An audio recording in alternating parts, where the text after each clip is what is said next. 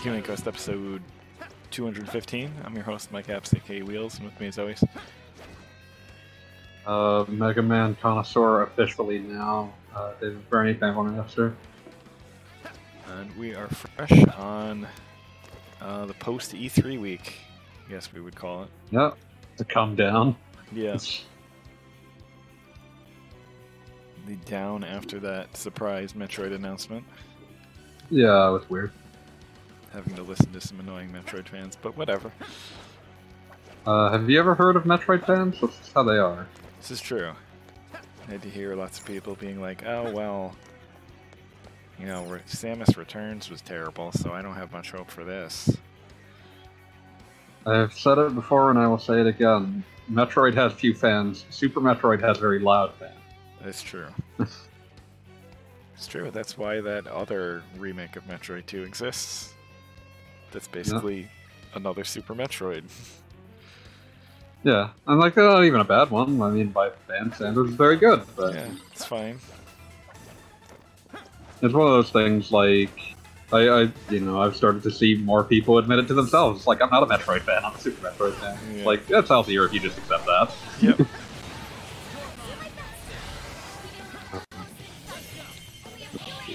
But yeah, uh, what have we been up to in this calm down week? uh, I've been playing some Final Fantasy VII Intergrade. Oh yeah, Whatever the DLC is called. Or is that what the DLC is called? episode intermission. Intermission, yes. Uh, which is beyond fantastic. Yeah, Uh, the mechanics uh, of Yuffie are really great. The actress they got to play her is um, beyond perfect, I would say. like, I can't help but wonder if Yuffie, when FF7 remakes all said and done, will be a more popular character than she was uh, for fans of the original, for which she was most known for. Oh, oh, damn it! I've lost my materia, and I don't, I don't know how to get it back. uh, I'm gonna imagine that every single character in the Final Fantasy VII universe is gonna be more popular than they were before.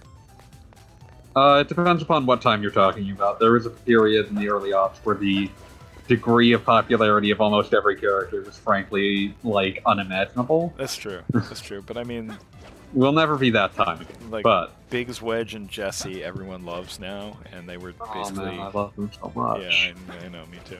They were basically like nothings in the original game. Yeah.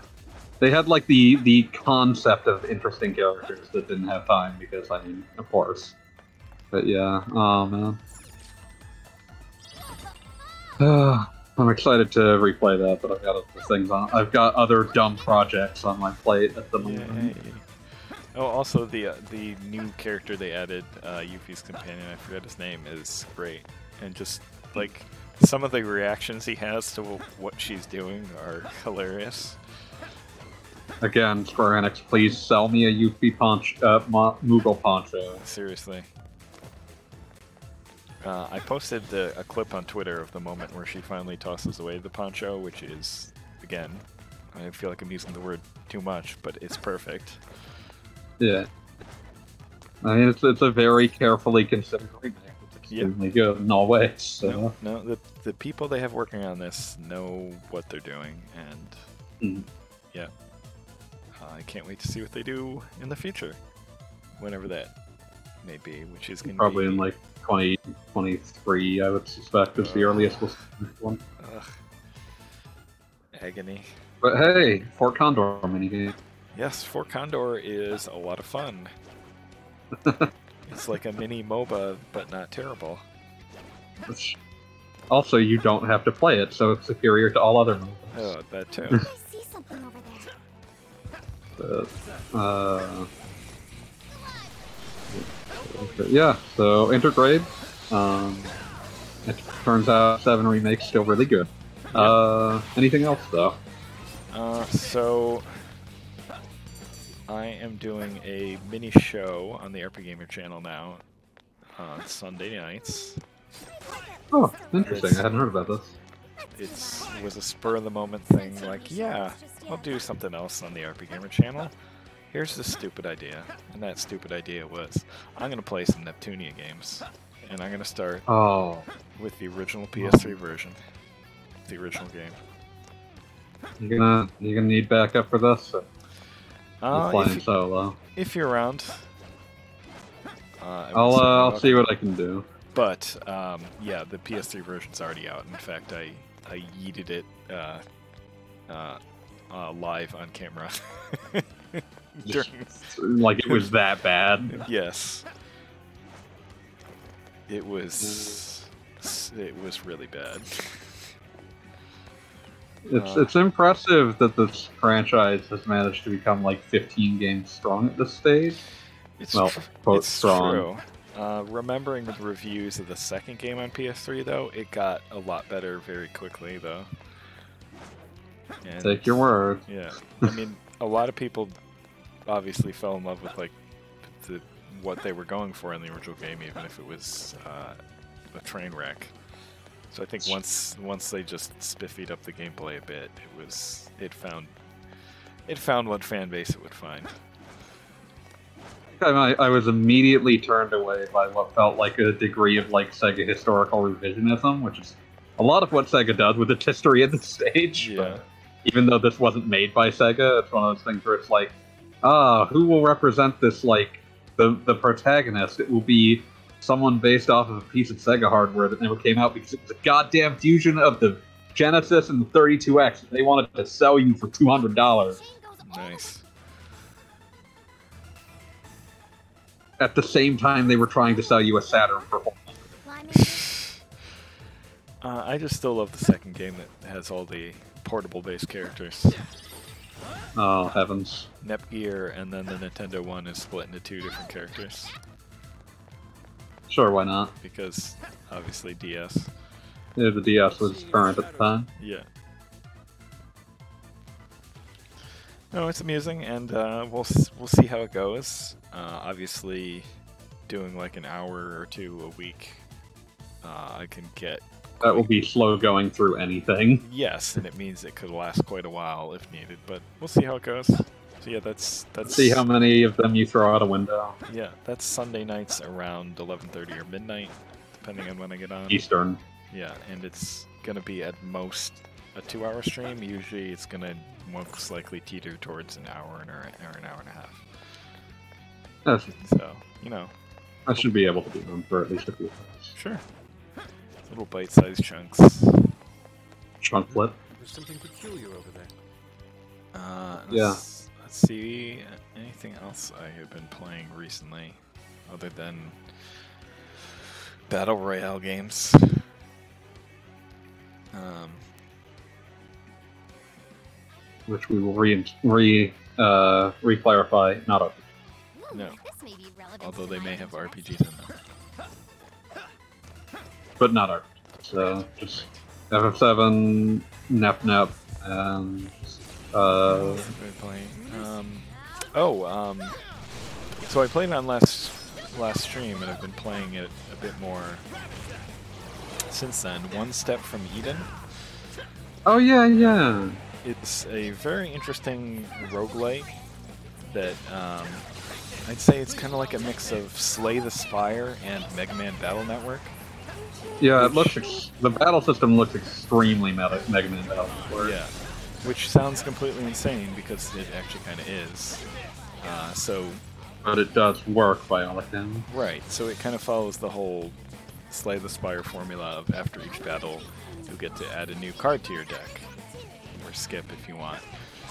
And Hmm. you get other buffs as you go along and level up. And So when are you streaming Kingdom Hearts Chain of Memories? um, do you really want me to?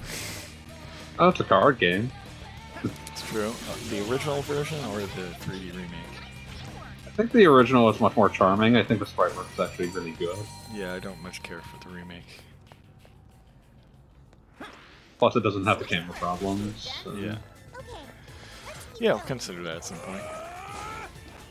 Uh, but yeah, that it's if you think Slay the Spire only replacing like you know turn-based card combat with fast-paced, very fast-paced Mega Man Battle Network style combat, that's what you got, and it's really good. Uh, you start off with one character you can choose from at the start of each run, and there's a bunch you can unlock. And it's got some other interesting mechanics I've noticed as well. Like when you defeat a boss at the end of like a, a map, you can either kill them or not. And if you don't, um, they like help you as you continue on the run. I'm just so it it makes me think that there's you know killing them has some effect. I just don't know what it is, and it's it's quite intriguing. Oh, Dog Party just followed my channel. Sweet. Thank you for following Dog Party. Welcome to the dog party. Yes.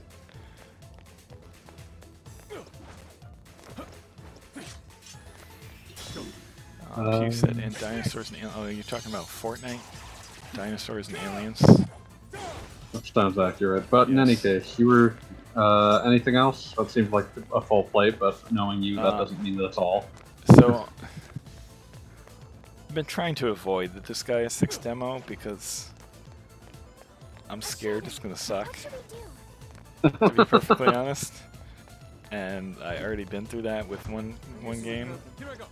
Oh, and- God. My stamina is very but I started playing, Squeaky teeth, here I go. and it doesn't suck. Stamina's running low. Well, that's good.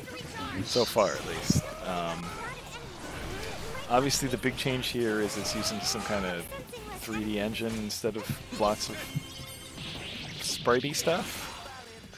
And while some things don't necessarily look as good, I feel like the characters animate a lot more, which is kind of nice. Um, and the the dub of like the main character, who's a zombie and his zombie dog, has been pretty fun so far. So We'll see. It's it's the only thing I don't like is so this guy has always been about like or they've always advertised it as like, oh hey, you can get to insane numbers, big prizes. numbers. So in this one, you start out with all the big numbers.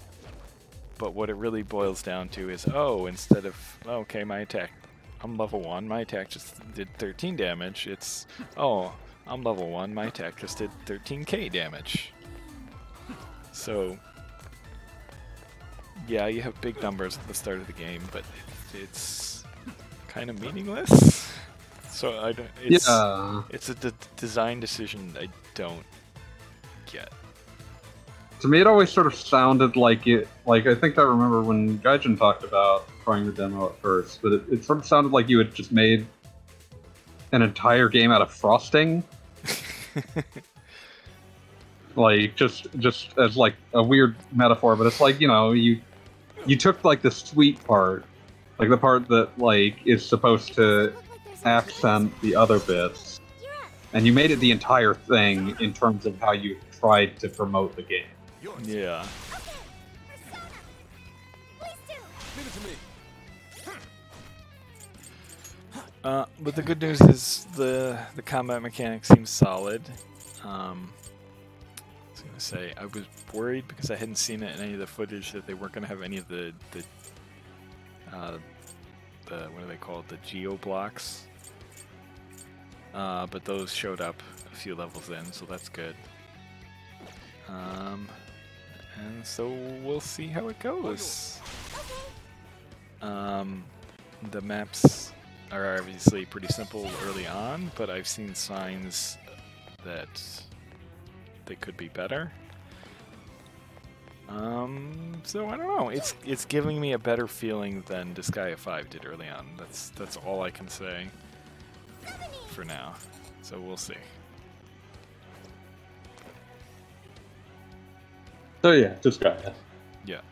Disgaea maybe good, maybe bad. I don't know. We'll see. Hopefully good, because uh, uh, obviously, if you've listened to the show for any length of time, you know that I have liked the series quite a lot and would like to continue to. Just Except when when it was five, you didn't like five. yes, five was twice Or as long. one. Yes, I didn't like five, and it was twice as long as all the other games. Not You also didn't like one. Um. I I don't know. I don't love one. Go ahead. It's it's fine. It's fine. But it's it's important, I guess, to note that I when one was really not the first one I played. I really dug into the series first with three, so it could just be a case of going backwards and not really Hmm. and not liking the less refined mechanics. But yeah, that's that's where we're at. Yeah. That's where you're at. Yeah, so next week should be interesting after those the two demos that are coming out on Friday, and also being able to talk about RPG Mario Golf. Yeah. What about those demos? We wanna we wanna discuss those in any fashion?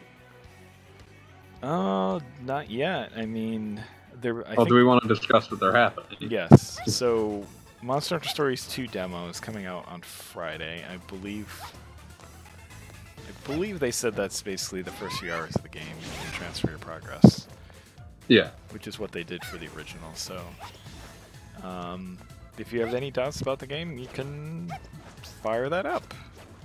Although I guess And the only, then there's another demo that Yeah. just got announced.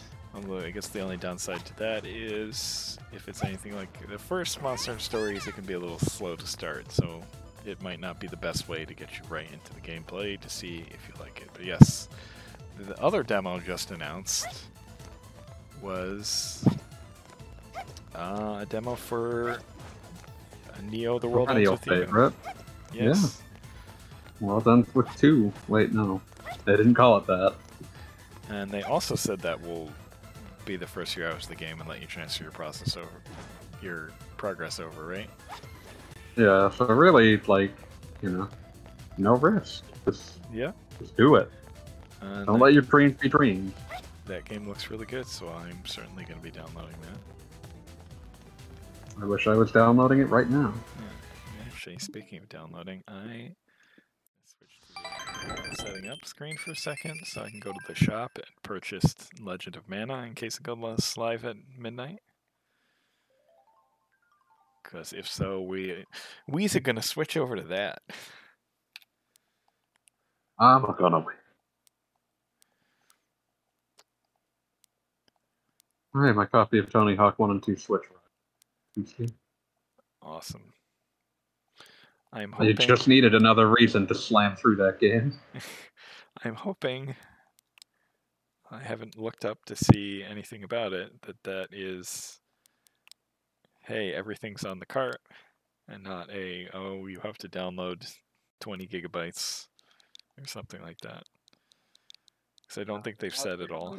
Heard of anything? There's nothing on the box I can see that indicates that. Yeah. So probably not, but I am always worried. Yeah, no, it's understandable. I think the cartridges have kind of gotten cheaper over time, perhaps. That's typically what cartridges do in terms of ROM chip sizes. Mm.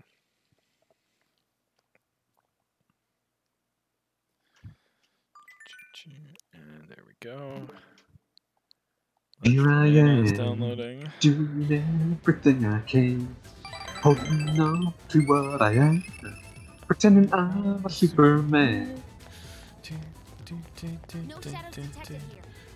Let's not do that. Um, Oh right, DMCA, or just because Yeah, it's probably something like that. annoying to listen to. it can be both. Uh, but yeah, uh, that's also not. Um, um, I would, however, claim that it's a play. Um, see. um, there. So is that everything you've been up to? Everything you've been playing? Uh, everything that's an RPG, uh, Yeah. unless you want to hear about how I found there's a sax playing emote in Fortnite, and I have put it to uh, trolley use to an extreme de- degree.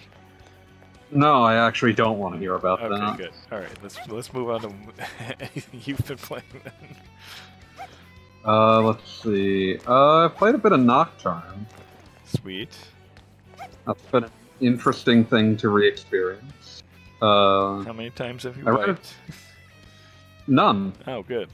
I haven't played. I haven't played a ton of it. There's been a few times where I almost wiped, but like Then again, you're probably also I'm only in. Ginza.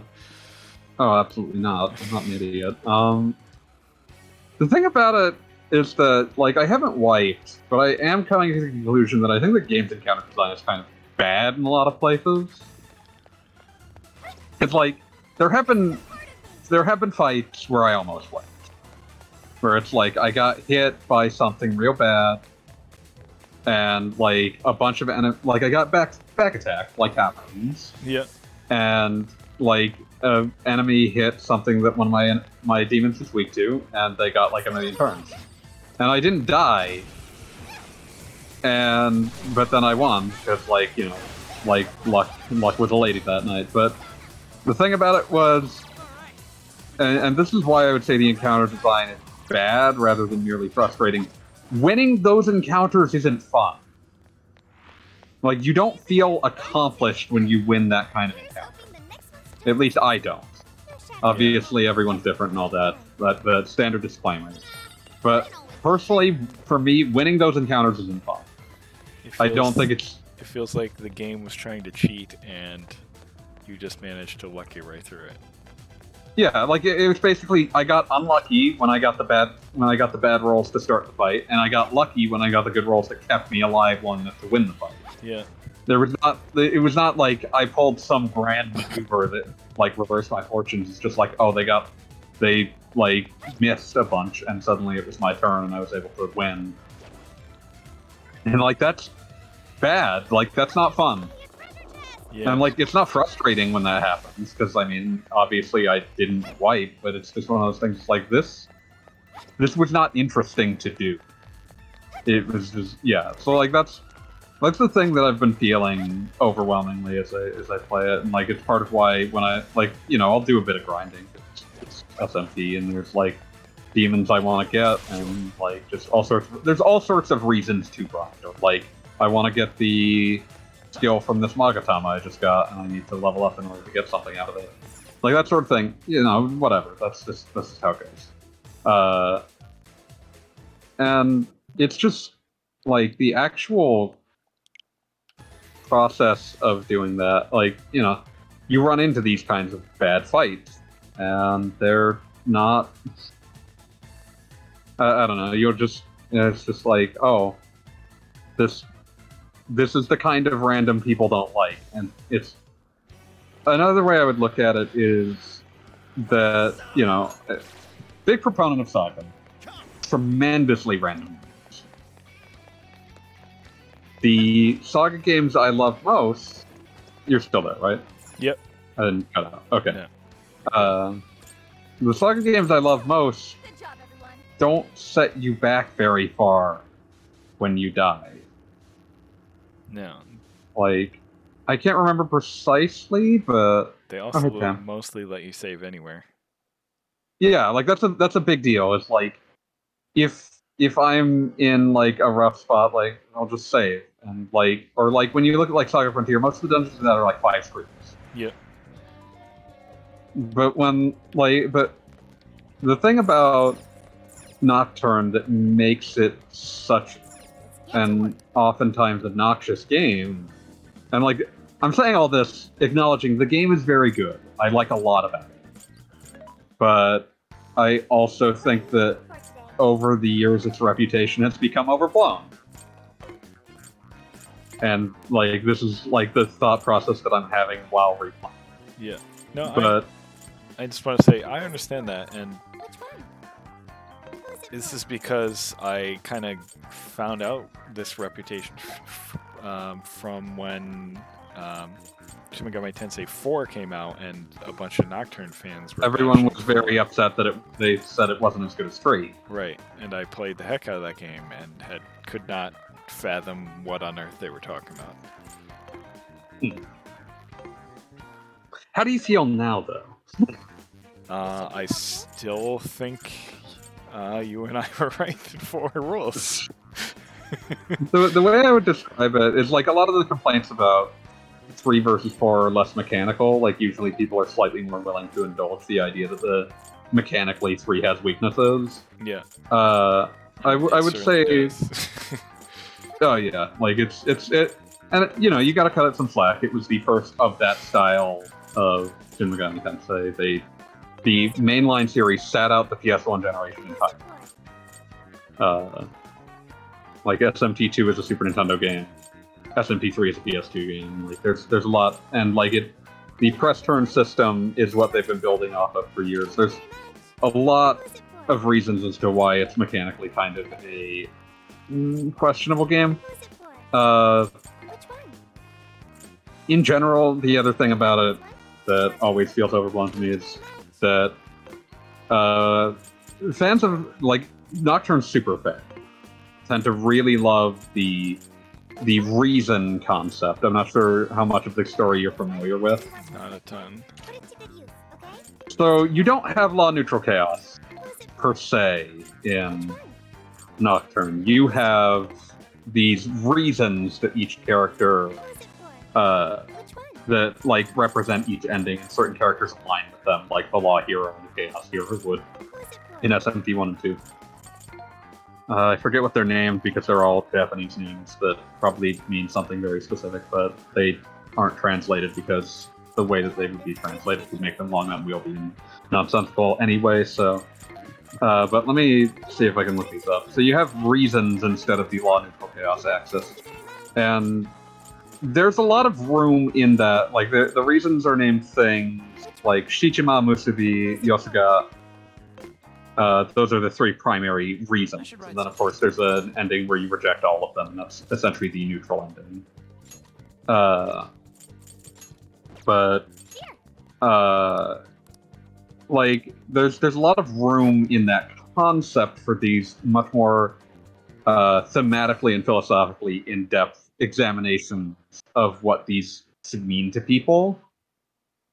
And then, but Nocturne doesn't actually have an idea of what to do with that. Hmm. Uh, like, because because basically, when you examine what the reasons actually are, they're basically the same thing. The uh, the things that they replace, they're basically law, law and chaos. Like there, there's slight variants. So you get like the reason of Shijima is supposed to be uh, per- world harmony, no passion, no self. It's just law. Like that is the the law hero reason. In any given other Shin Megami Tensei. It's it, Shijima is very similar to that. Or you get uh, uh, Musubi, with what am thinking of Yosuga? Like a lot of these, uh, yeah, because you've got Yosuga is the one I'm thinking of. Uh, is it's basically like it's the social Darwinist chaos Come on, come on. like it's everything that like it's basically but it's combined with like a specific form of vanity because it's like the the Yosuga reason is basically I should be able to do whatever I want because I'm strong and beautiful or whatever, like that kind of thing. And it's like, oh, that's just that's just the chaos philosophy. Yeah. The chaos philosophy is the might makes right. I can do whatever I want because you can't stop me. And like, there's room. Like, the reason idea is interesting because it theoretically allows for the space to explore concepts that don't fit on the law and chaos axis. But Nocturne doesn't actually really do that. The reasons as they're presented within Nocturne are very much law and neutral chaos, law, law and chaos without the same. The only one that really could be termed as like an unrelated one is actually kind of something that's brought up in four, actually, in the really bad ending. Because the reason of Musubi is the like the solitude reason, the isolation reason. It's basically uh, every person a world unto themselves. Huh. And like that's interesting. Uh like that that is theoretically the idea that would make like if all of them were like that, then reasons would be more interesting. to me. Hmm. But they aren't. Because there's only three of them, and that's the only one that's like that.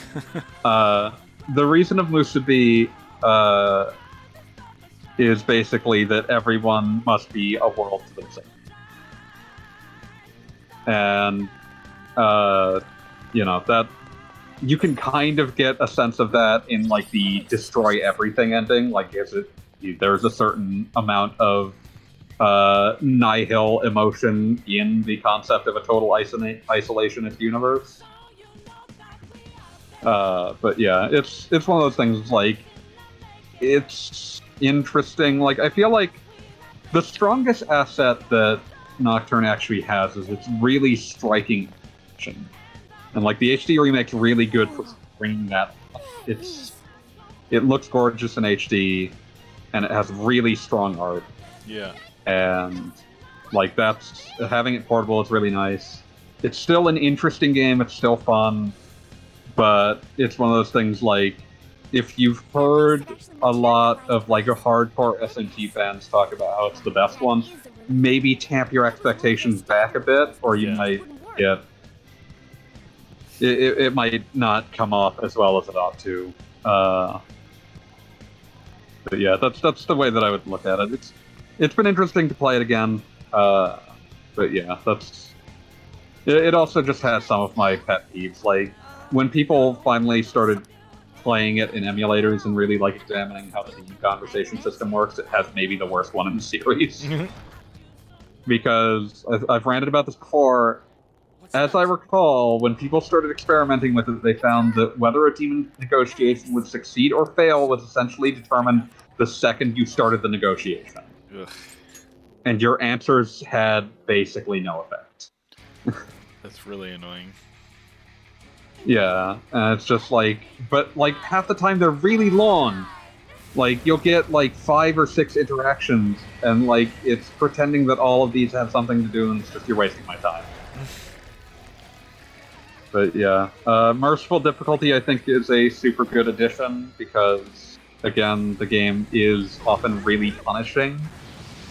Like not necessarily hard. There are hard fights in it. Uh, I like you know I, I'm used to SMT, so like things like the Matador don't really do don't really take me off guard anymore. But like the Matador can be a tough fight.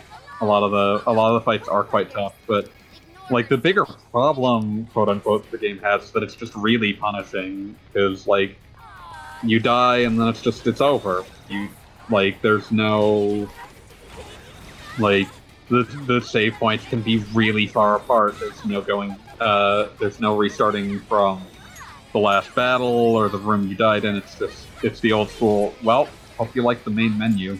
Mhm. And you know, like it's understandable that it's it's a it's a frustrating game in a lot of places. Uh, but it's it's good that it's finally available again. I remember spending like eighty dollars to get a disc only copy in like 2006 because it just rapidly went out of print and it was just impossible to find. Thankfully, they did Uh, a reprint at some point. They did a couple of those actually, but it took a long time. Oh, do we want to discuss something that's very funny that happened uh, relating to another very expensive Shin Megami Tensei game hasn't been remastered? Sure. Did you hear about the Digital Devil Saga thing? No. So the PS3 uh, that was available for PS3 as a PS2 classic, but it kind of runs weird. It runs bad in a way that doesn't on PS2, and people were never quite sure why. And apparently, it's to do with the PS3's internal PS2 emulation settings, Huh.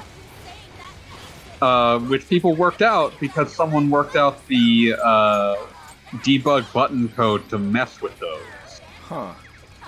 So if you have Digital Devil Saga or any other PS2 on PS3 game, uh, PS yeah PS2 on PS3 game, like PS2 Classic, you can monkey around with the emulation settings a bit if you know the uh, debug code for it. And apparently, to get Digital Devil Saga to run basically perfectly, you just have to set it to uh, you have to monkey with that and like turn off some sort of adaptive desync thing that the emulator attempts to do Huh. that just like tanks it in a lot of places.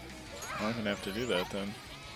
Yeah, Digital Devil Saga is really interesting. Again, I, I would say it's mechanically kind of a weak game, but like, it's a very different. Like, it was a rel- relatively more traditional PS2 RPG at the time, which means that it's now like an RPG that you don't see very often anymore, and it has a very different world and uh, like gameplay concept than most SMTs. So like if you're if you've ever been interested, like maybe grab that before the PS3 store finally disappears Yeah. sometime in probably the next couple years. Uh, but yeah, that's uh, it was very interesting to me that people found that. Um, but yeah, so I've been playing some Nocturne. Uh, we'll see uh, where I am by next week. Uh, currently, I'm shooting for a final save file that can easily get to both the uh, neutral slash freedom ending and the true demon ending. Uh, nice. Which requires me to do all of the Labyrinth of Amala bonus dungeons. I don't know what that'll- that is, but it sounds unpleasant. Uh, so when SMT, the only version, we've never gotten a version of SMT3 that didn't have the Labyrinth. Because it came out, like, the uh, first release of SMT3 was Japan only. That one had the. Uh, try this. Uh, that one does not have like so the the infamous meme uh, featuring Dante from the Devil May Cry series. That is not in the original SMT3. Uh, original SMT3 does not have Dante. It does not have any of the Fiend battles, any of the uh, that you need to collect. Uh, those are all just not in. Uh, Hmm. because they're associated with the Maniacs re-release. It is the version that we got. Uh, that entire thing uh, was added in addition. The True Demon ending, which you get for completing it, was also added to the uh, re-release. Uh, the Labyrinth of Amala is basically just a really mean bonus dungeon you get for beating a bunch of really mean bonus bosses. So, uh, it's really hard. It's really long.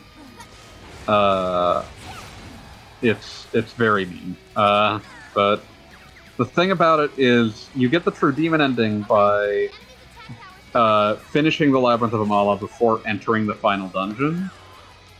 So you can kind of set yourself up to be a, a, open to two endings at the end of the game by getting through like four of the kalpas. I think there are five kalpas, but you get through four of the kalpas and stop, and then you uh like save right outside the final dungeon after you've chosen the ending you want to get.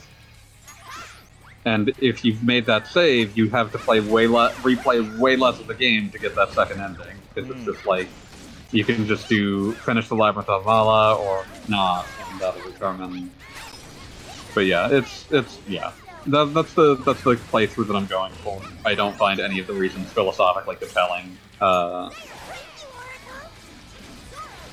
so you know, not uh, not gonna be going with those endings. Uh, but yeah, um, but yeah, Nocturne. Uh, as I alluded to uh, at the beginning of the podcast, outside of RPGs, I've been playing way too many Mega Man games. uh,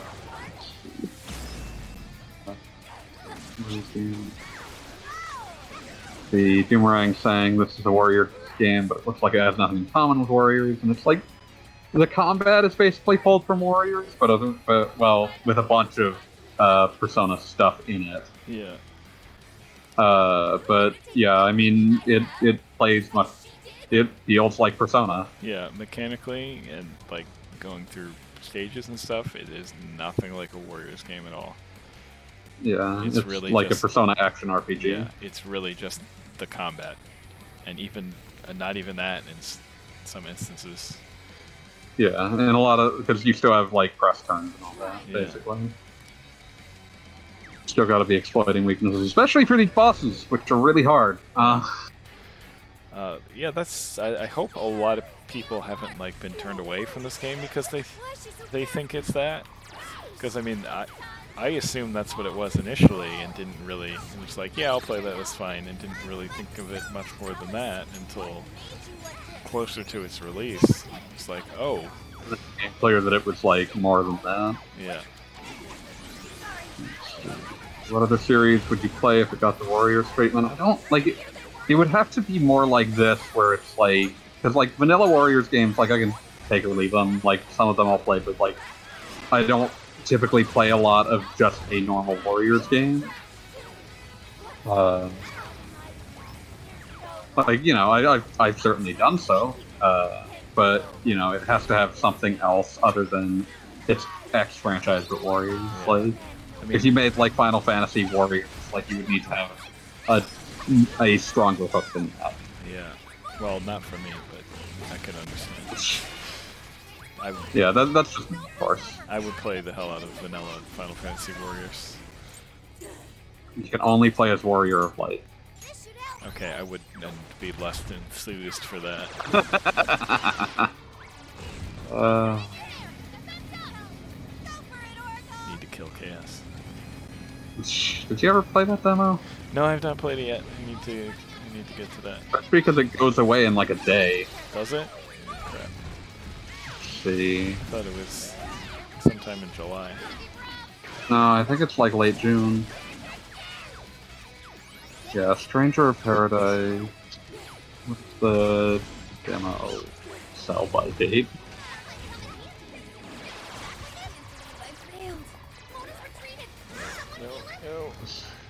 Is down.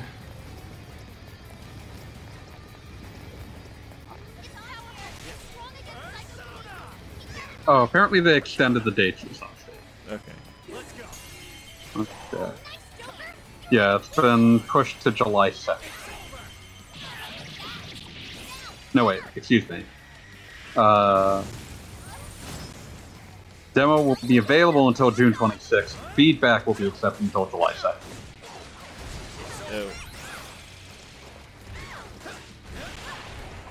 That's how long you have until June 26th to beat it, and July 20, July 2nd to actually like offer feedback based on it.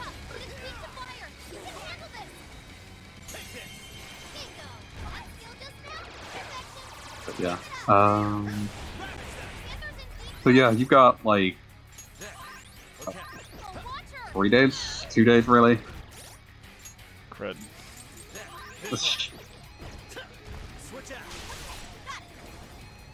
But yeah. Um, have to get on that. see. I'm gonna say something about it. Um, but yeah, I can't think of any like franchise be immediately on with a, a Warriors treatment. Like it would have to be, I'd have to see like strikers where it's like, oh, you're doing something like this.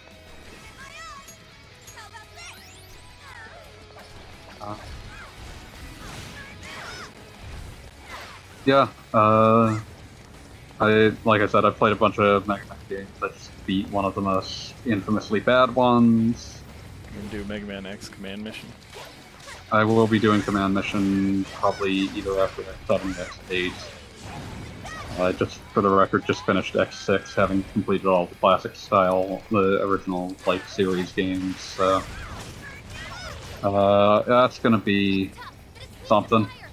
Uh, command mission, from my recollection, I rented that once when it was new, and it was very technically accomplished, and it had perfectly passable mechanics and it had about as much plot as a Mega Man X platform, just to say almost none. Oh, lovely. And it, the mechanics were not good enough to pay So that's going to take forever. That's like a 15, 20 hour RPG. Um,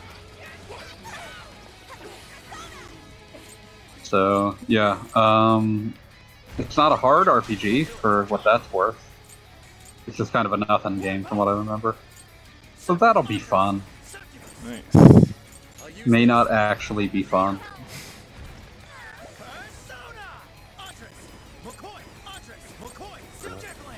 Persona! It's it'll happen someday.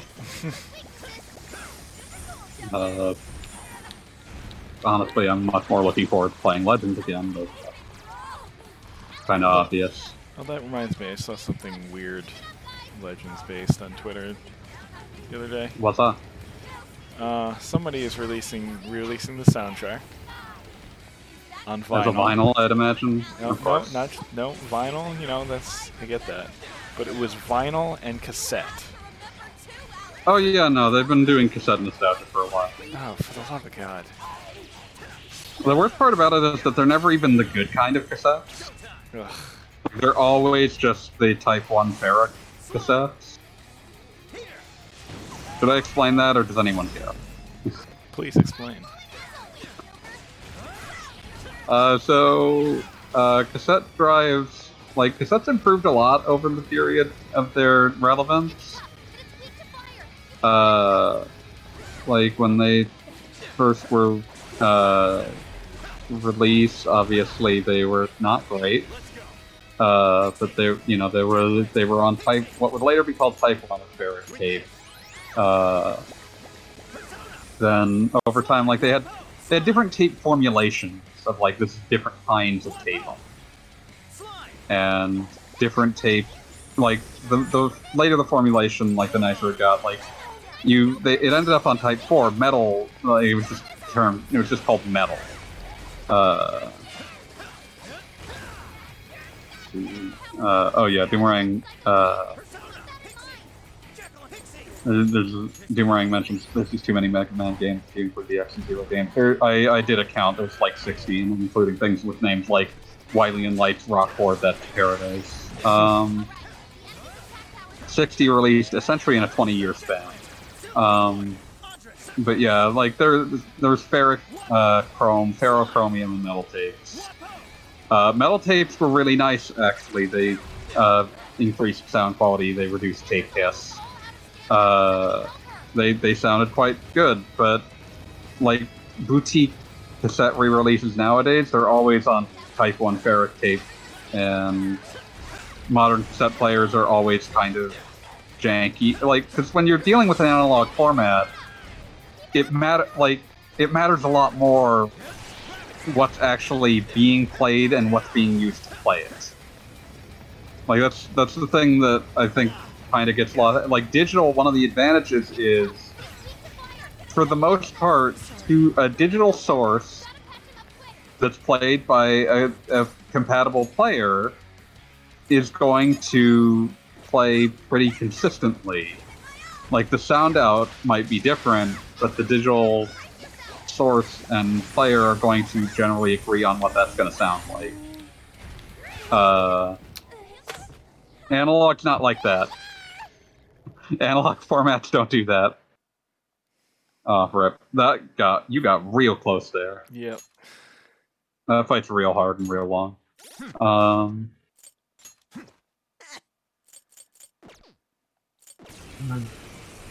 But um. Yeah, it's it's just one of those things. Like, I don't. It's I, I don't. I I feel like I would be much more enthused by the concept of like making like a boutique, uh, like cassette tape nostalgia market if they were actually going to be as good as the kinds of cassette tapes you would probably be able to buy at the end of cassette tape. But we don't live in that world. No. See any weaknesses yet, Oracle? One sec. Analyze me. Uh, if you are interested in a better, more in-depth uh, explanation about uh, the uh, way that cassette evolved over the course of its life, there's a uh, good YouTube a video by a YouTube channel called Techmoan that uh, I believe the video was called "Set Better Than You Don't Remember." It's uh, generally got a good uh, sort of explanation of all of the uh, technology that went into making cassette tapes sound as good as they possibly But yeah, so that's uh, that's the end of that. Yeah, uh, Mega Man Legends. Eventually, I'll play that again. That's an action RPG. It's really good. Uh, I'm excited to play that. Everything else, eh, whatever. Uh, I, I'm at X7, and that's like the most nothing game. Uh, there's, there's just a lot of like questionable ideas in it. Like they're they're kind of they're trying with that one. In game. Uh, the the game takes a shaky attempt into turning 3D by essentially being the Crash Bandicoot of Mega Man games in a lot of places. Which basically means uh, it's 3D in the sense that you're running forward instead of left or right. Uh, it's kind of sluggish and boring, but like that's not even the problem. Like the level designs are kind of bad. Boss weapons are useless. The, the funniest thing about Mega Man X7 the reason I love it, is that that is a game where uh, you must complete the simple majority of the game to be able to play as Mega Man.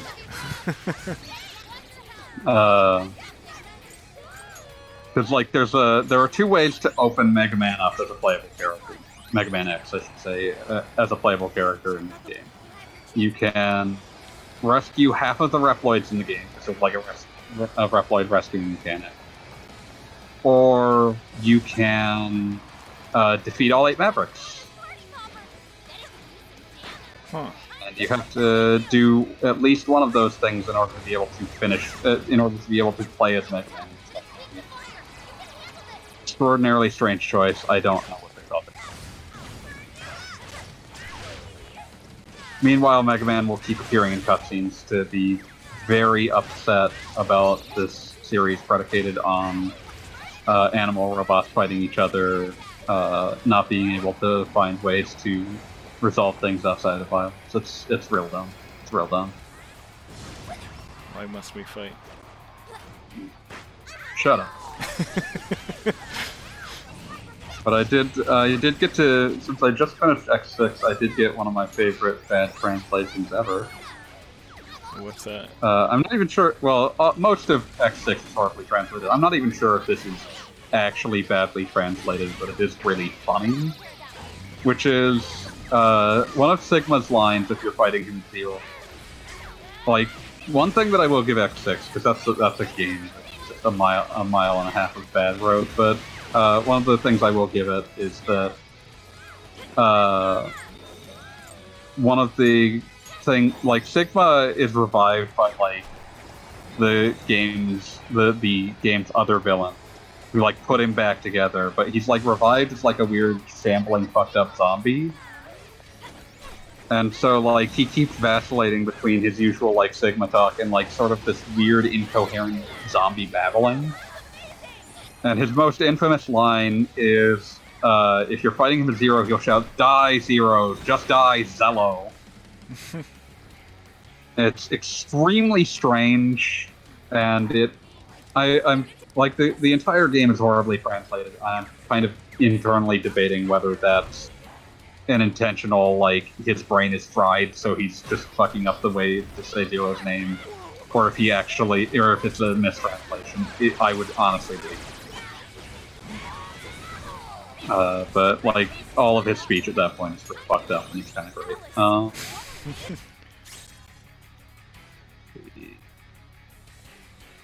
but yeah, uh, that's enough Mega Man because uh, I'm not even talking about the RPGs in that franchise.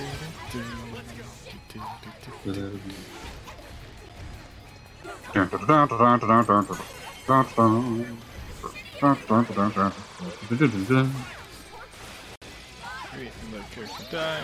Exactly what I was trying not to happen at all. Oh, that always that always ends real poorly for you. Wait, wait, wait, wait, wait, wait, wait, wait, wait, wait, wait, wait. I have one, a single revival item. Good job. Anyway, continuing on. Do we have questions? Uh, nothing new it doesn't. Unless someone in the Twitch chat wants to kindly provide some. Uh, I'll keep an eye out for that in case that uh, ends up happening. But for now, double check the RP Gamers uh, Discord. Doesn't look like anything is there. Uh, see. Um. Yeah, not seeing anything new, so we'll drag out Fire Miners list, it sounds like. Alright. And I'll pull out some ones that the Gaijin probably wouldn't have much to say about. Uh. the this one is I told some friends who were really into anti-monopoly. and They all told me to watch out for Google Stadia. That Google underinvests into Stadia, so in its life cycle might hint at them planning for the console to be a sacrificial lamb when some antitrust legislation comes knocking. Who could just cut loose Stadia and say, "Look, we did something." We'd be planning the same thing with Alphabet, setting up Scarecrow to be real profitable monopolies.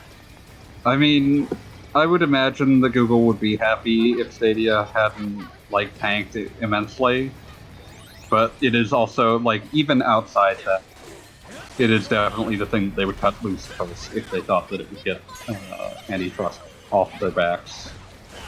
Uh, I'm not sure that I think that they could reasonably get away with doing that, just because shareholders would be pissed. Because like they underinvested in it, relatively speaking, but they still spent a shit ton of money. Yeah. Uh, but like I think the the broader thing would would be in terms of anti-monopoly. I would more expect them to, uh, if they do get hit with antitrust, to point out that they're like other monopolies were not used in that circumstance to protect to like impose an unfair uh, anti-competitive practice in another space, which is usually what gets uh, anti-monopoly stuff. That's what brought up, uh, like, to, to bring up, uh, like, an actual specific case. Um, Microsoft in the 90s, when they were hit with an antitrust suit, it was not because Windows was so dominant. That's not typically how that works. Uh, they were hit with an antitrust suit because they were using the fact that they that Windows was so dominant to make Internet Explorer the de facto uh, browser. Which worked. Yeah, it absolutely worked. That's the other thing. Like the anti-monopoly didn't do anything in that sense. They got what they wanted. I think they paid some money, but probably not as much as they made just from that monopolistic practice. Yeah. But like that's why they were hit with the antitrust suit, and like that's honestly probably the more likely thing Google would do is point out that like their monopoly essentially in other areas did not cause them to uh, have a uh, was not used to gain undue competitive advantage in this new market that they were trying to put into. Oh, nice job. You win. Wrong theme. Oh, I wish I could sing it like Barrett. Oh man, that was so good. But yeah, uh, but yeah, I mean, like Google, of course, probably al- al- always has like lawyers formulating a bazillion defenses for a lot of heinous things that they do, uh, as most any major con- corporations doing at any given time. But uh, that would be my personal read on what they probably do with the Stadia uh, relating to that. Uh, this one's another one that you and me can probably say something about. Uh,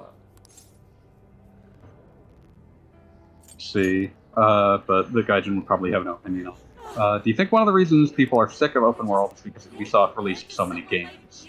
Uh, had they spread out the releases of Assassin's Creed, Far Cry, Watch Dogs, and the Divisions, the Division's a different kind of game. Yeah, Uh, but is not the- the- world. Yeah, that's that's a Destiny clone, but like the the point stands, I think. Uh, over a period of uh, like twice as long, would that negative response be less?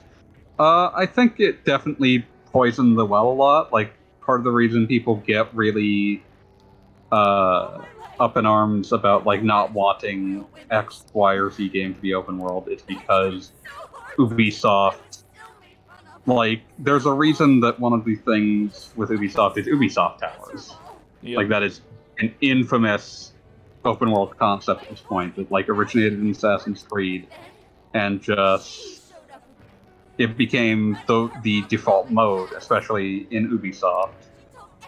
Like you climb you you climb a tower so that you get an idea of the lay of the land from bird's eye view, and then uh, like that is used to uh, you know give to give you context for the world, and then you know that's how you enter a new area. You climb some Ubisoft tower so you have an idea of how it's laid out because that's how you get the map. And I don't remember when or if all of their franchises abandoned doing that, partly because the mechanic became so infamous.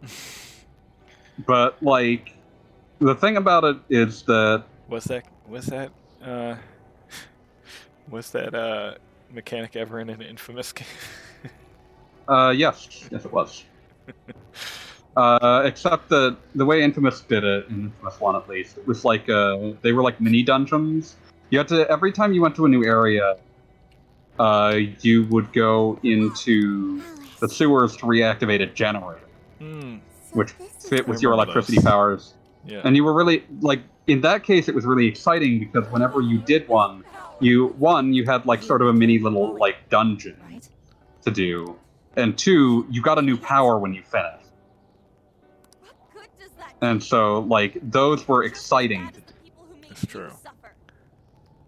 And the problem with the Ubisoft Tower is that they just reveal all of the work you still have to do. Like, they don't give you anything themselves. Yeah.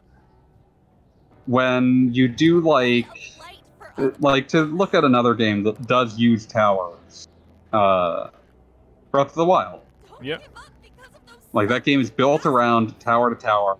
Like, it's not the only, like, going into a tower lets you get a better idea of the land, and it gives you, I think it gives you a warp point, doesn't it? Yes.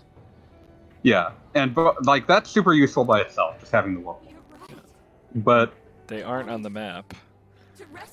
yeah, you can just see them. There also aren't a million of them.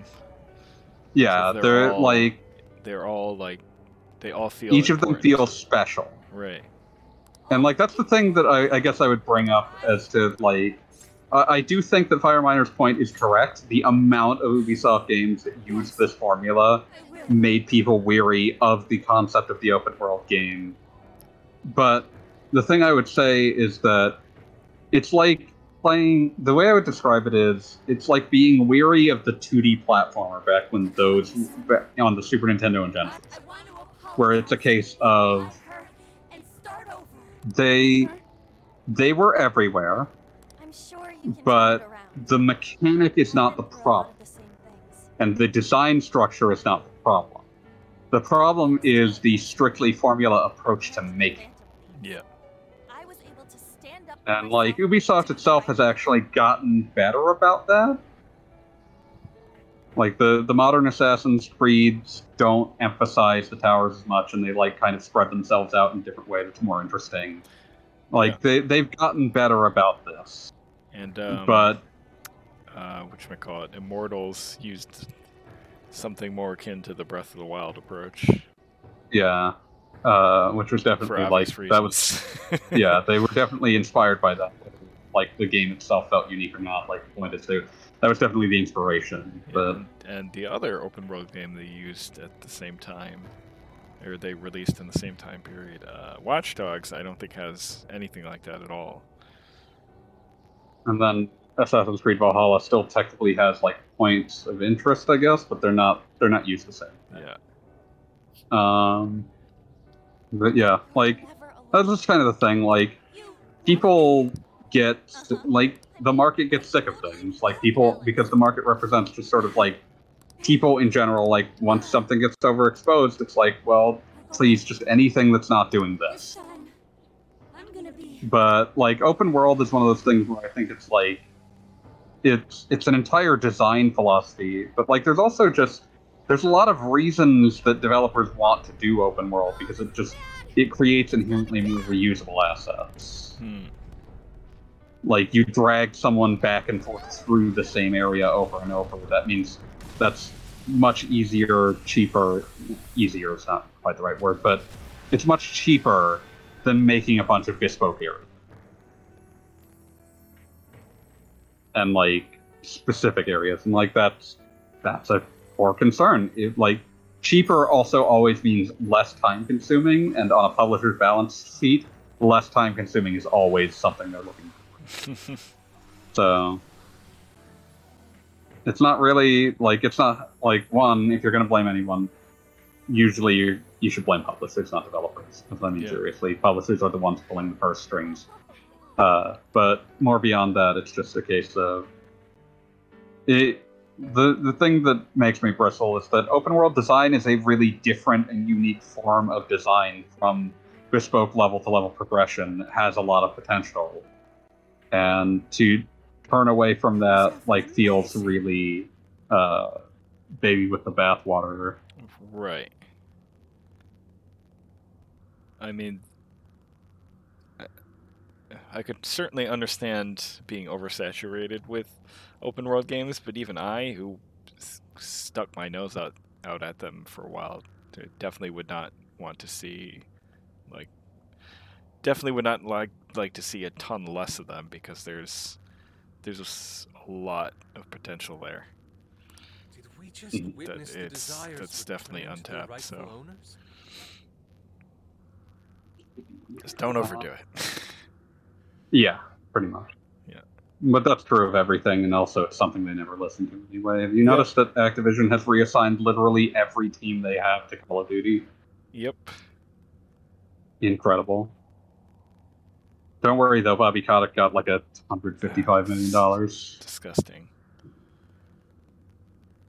It's such a good job firing all those people. That. Never hated a Um, company so much that ha- contains so many developers that I love. Yeah, it sucks. it's going to be much easier to not buy Activision games though. Uh, maybe for you, not for me. I don't buy Call of Duty games, so. so as long as they own Blizzard, I'm screwed. Oh yeah, I don't like Blizzard games, so. Yeah, that's what it looked like to me. Everyone who got a desire disappeared afterward. Listen, if they give Yeah, me if they give me a Crash uh, Five, maybe that will you know repair some bridges. That's probably not happening because Hmm. Toys for Bob just got reassigned to Oh come on! Call of Duty. When I said literally every studio, I was not joking. That is what happened. Oh god, I, I hate Call of Duty so much. Don't worry though, I just looked So it up. boring. He was just given a pay package of hundred and fifty-five million dollars. Fuck that guy. Doing Um, what? You're doing what? Uh, Do making a lot of money and firing a lot of people. Ugh. Um, You're right. see. Wait, what the? Uh, let's. see. What is it, Mona-chan? Something. Um, but let's move on because this just this discussion just angries up the blood. Um, would you buy the first release of a game if you know they will soon release a complete edition? Why buy Fallout at launch and suffer the bugs instead of waiting for the version with all the patches and DLC? Well, first of all, uh, it's going to be buggy no matter what. 'cause it's a Bethesda game. Um, I'm just going to put that out there. It's it's still going to have all the bugs. Uh, but the other thing, and I think something that people So if the uh, underestimate as to why people buy games early is people like the sense of community of everyone playing something for the first time all at once. Yeah. That is why there is such a like first day thing. Like why so many people will buy something right as it comes out because it's like it's fun to have something to discuss. We're all playing the same game. We're all kind of discovering it at the same time.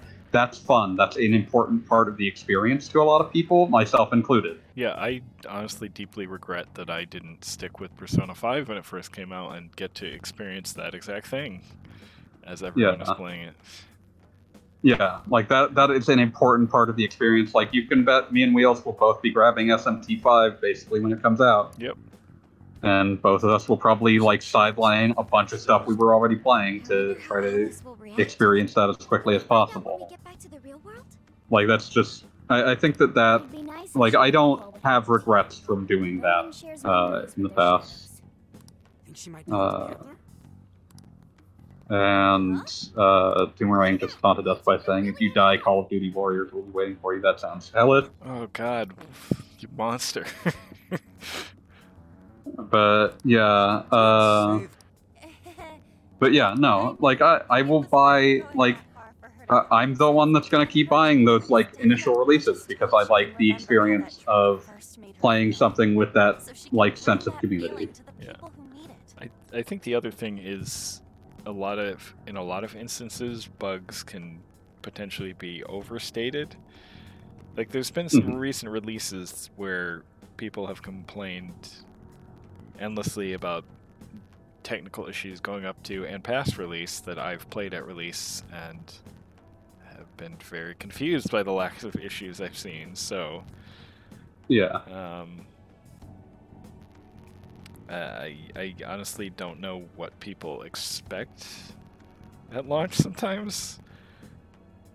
Like, you know, like, video this- games just bug out sometimes. Yeah, it's just this, this, it's not. especially when a bazillion people are all playing. Yeah, Fallout has no has less excuse though because Bethesda is very specifically oh not yes, doing much to patch those. But yes. the uh, but yeah, and I mean like also a lot of the time like the DLC added to most complete editions is not terribly compelling to me. Like when people say like, "Oh, I wanted like all this DLC," what is it? Costumes. Like okay, The change is Mhm. what makes someone human. okay. what is it? Uh, a quest that lasts two hours. Okay. This game's already eight hours long. I don't want it to be any longer. Uh, life is much but yeah, like that. That's just when you typically uh, well beyond your pain. like the the DLC that was compelling to me. I probably bought it when it came out. If I didn't, it probably wasn't that interesting to me. yeah. Uh, Human heart is most games DLC is typically not of much substance. Uh, see. humanity's companion, right? on that note, how successful have Atlus been at convincing people to buy two different versions of the same persona? Well, I've done it a billion times, but I feel like I should point out that is not a new practice for them. It's, as we've already discussed, uh, Nocturne Maniax says hi. Uh, I'd also point out that uh, I would bet you dollars to donuts that Shin Megami Tensei 4 Apocalypse did not start out as a sequel. Mm. I would be 100% willing to believe it was basically that when the project began, it was probably Shin Megami Tensei 4 Maniax. And then they had enough ideas and enough changes that it morphed into Shin Megami Tensei 4 2. uh, but yeah, I'm like that's that's just like their big series. They do that: Devil Survivor Overclock, Devil Survivor Record Breaker. hmm Like I, I don't begrudge it. It's just one of those things that happened. Like they didn't like I got the game that I I got the game I bought and I got the game I wanted. Like if they release another one, if the new content's compelling, I'll buy it again. Yeah, I feel like I'm sort of reminded of sorry, I don't mean to cut you off. no, it's fine. Uh. I, was just gonna say, I mean, you make it sound like, sound like this nefarious thing, but I wish, honestly, wish more companies would re-really do a second release of their games with some nice updates. I could think of a lot of like- games that that would be nice for. Yeah, the, I the mean, way I describe it You don't have to buy the second version if you're satisfied with the first one. Yeah. Or even if you're not satisfied with the first one, the Yeah. second one probably won't fix it. But uh, the I feel like I, I get the same feeling as when I see people complain like uh, X company keeps re-releasing their old games. Like, don't buy them. Yeah. It's like X company is charging too much for the old game. Don't buy it. If you don't think that it's if you think they're charging too much, don't buy it. Yeah. And I don't even mean that to be flippant. It's just like I would much rather that there be more ways to play a game than less. Yeah. consider. totally agree. If, if someone is in the wrong, And like, anger can be used if like that the error say like say Persona Five comes out and like you're not feeling it, like there's there's no reason to buy it. Like I, I this is this is going to be a me thing. I don't understand the idea that your experience was lesser or cheapened because they added more to it later. Yeah. Like I'm reminded like I'm reminded of the thing that I bring up this quote it feels like every week, but it's a really useful one to think about how games are made. I'm reminded of the of Kawazu responding to that guy complaining on his Twitter like, "Hey, like why did you, why didn't you just release the finished version of uh why didn't you just release the finished version of Saga Scarlet Grace the first time instead of this time?" And him just saying, "This new one's not finished. Nothing's finished. It's just done." Like I've never released a finished game. Like games don't get finished. There's always more you could do. I appreciate there are developers that get the chance to add more, to say more, to do more. Yeah. And like that keeps happening with like indie games do this all the time too. Like how many different versions of Binding of Isaac are there now? A cajillion. That's a real question. Tell me, Wheels. Uh, three, I think. I think you are undercounting by at least two. Uh, I'm just thinking. uh, Well, I was going to say I'm thinking the box copies, but that's not true. There's only going to be two of those. Yeah, you're. There's probably like four or five at least, Yeah, I'm checking now. which is insane because the original version of that it has with the Flash game. Well, not just that, just the original version of that game is it has insane amounts of content. Yep, and they keep adding more.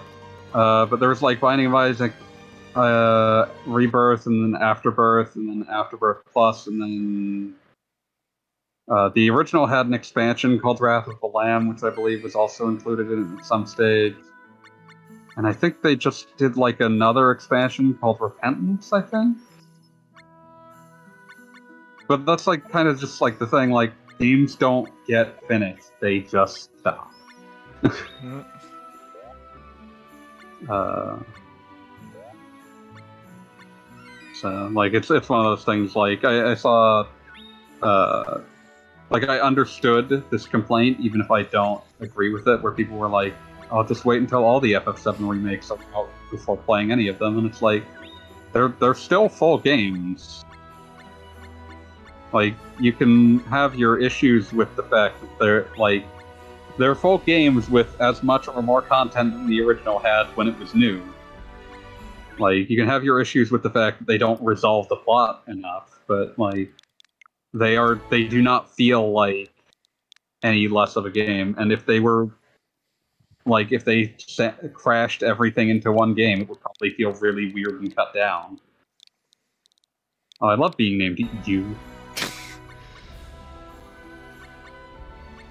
Yeah, uh, just not not to get accusatory. It's just like this is how I, I think about this. Is like, but uh, as for the initial question of how successful Atlus has been, well, they keep doing it, which is the reason that I would assume that it's been successful for them.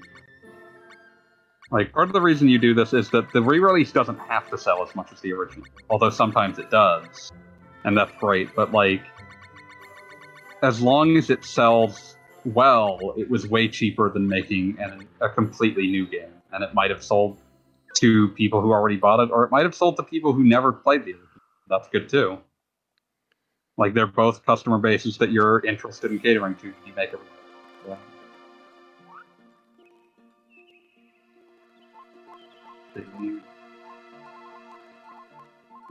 Save that one because Gaijin might have something to say about it. I love Legend of Mana. This game is so relaxing. Here's one we might have opinions on. Would you like some kind of crossover between Square Japanese and Western franchises? And what is the craziest crossover you could think of? Like Kane and Lynch showing up in Kingdom Hearts, that sort of thing? Yeah. I don't think, uh, I don't know that they still. No, wait, no, that was Night Off. Ain't Uh, that. here- Is that IO Interactive? Here, here's a crazy crossover. You know how they've they've done some weird Final Fantasy 14 raids, like in Nier Automata. Yeah, and, uh, Have a raid where you go into a tomb with Lara Croft. that sounds fun. Maybe Well, it doesn't sound fun to me because I don't like it. So. But it would at least be something that I think the FF14 fans that I know would probably have get a kick out of. So. Yeah. Okay, uh, Kane and Lynch was made by IO Interactive, so there's actually a very good chance that Square Enix doesn't actually. own. They certainly took. Uh, IO certainly took Hitman with them when they left. Yeah. So that might uh, that one might actually be off the table. Um, but as for the craziest crossover thing, well, the easy joke and the one I always like to bring is Gex. But Gex Excuse is something me, someone. it- it's pronounced Jex. It's about a dinosaur. Yes, yes. Thank you, Dana Gould. Um, to repeat the, the quick version of that joke for those who do not who have not heard it five or so other times I've recounted it.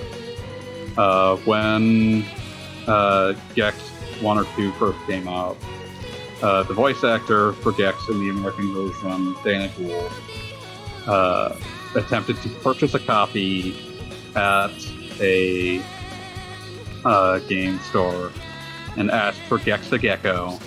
And the he reports that the person at the store sighed, turned around, and said, "It's pronounced Jax, and it's about a dinosaur."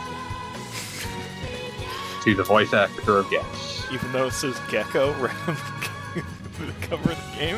It's It, the first game, the first game does not say Gex the Gecko. It Okay. just says Gex. The second and third, I'm convinced, are named Enter the Gecko and Deep Cover Gecko specifically to make it clear that Gex is a gecko. But It wasn't the clear first one already. just says Gex. uh, evidently not clear enough for this game. Uh, But yeah, pronounced Jackson. It's about a dinosaur. It's one of the most dangerous things that anyone's ever said to anyone. But like I said, Gex is kind of has some degree of meme value, so like people actually remember that. So Yeah. if I were to pull out uh, something that would be funny to me and no one else, I would like to Unreal battle the ship. all versions. No, that's not an Eidos franchise. Uh, I was going to actually say uh, shoot down the ships from Total Eclipse in uh, the Kingdom Hearts gummy ship sections. If you know what Total Eclipse is, I'm sorry. Uh, I think Uh, I do. Why do you know what Total Eclipse is? Was that? No, maybe I don't. Was that kind of some kind of space shooter? It was a space shooter. It was for the 3DO and PS1. Yeah, I think I played that game. Say what? So I think I played that game. Yeah, it was a very early PS1 game. You didn't have a lot of choices. Um, the PS1 game, if you've never looked at it, uh, it's not very good. But I want, I urge everyone who can to go look at the box art, the back of the box for the PS1 version, Total Eclipse Turbo, which has just in giant letters, "The more you kill, the better you feel," Oh, which is a truly incredible tagline to put on anything. It was meant to advertise the fact that the PS1 version had been altered such that you had to shoot down enemy ships to restore your own health. oh, I know why I played this Why? because there was a Sega Saturn version. Oh yeah, oh, no, the other one. I'm sorry, that's Solar Eclipse. Solar Eclipse. Oh yeah, yeah, yeah. Solar Eclipse. Is that the one you played? Yeah. Uh, yeah, I think it was. So I didn't play Total Eclipse. Are they related? Yeah. Yeah, Solar Eclipse is the sequel. Gotcha. But yeah, like put that in, or if I really want to get spicy, and or possibly acknowledging something perhaps too racist to bring back, uh, put in put Akuji the Heartless into something. See, it's, he's already called the Heartless. It, it writes itself. How about a For those, uh, go ahead, sorry. Oh, I was just gonna say, for those who don't know what Akuji the Heartless was, it was a platform made in the Gex engine that was quote unquote for adults. Uh-huh.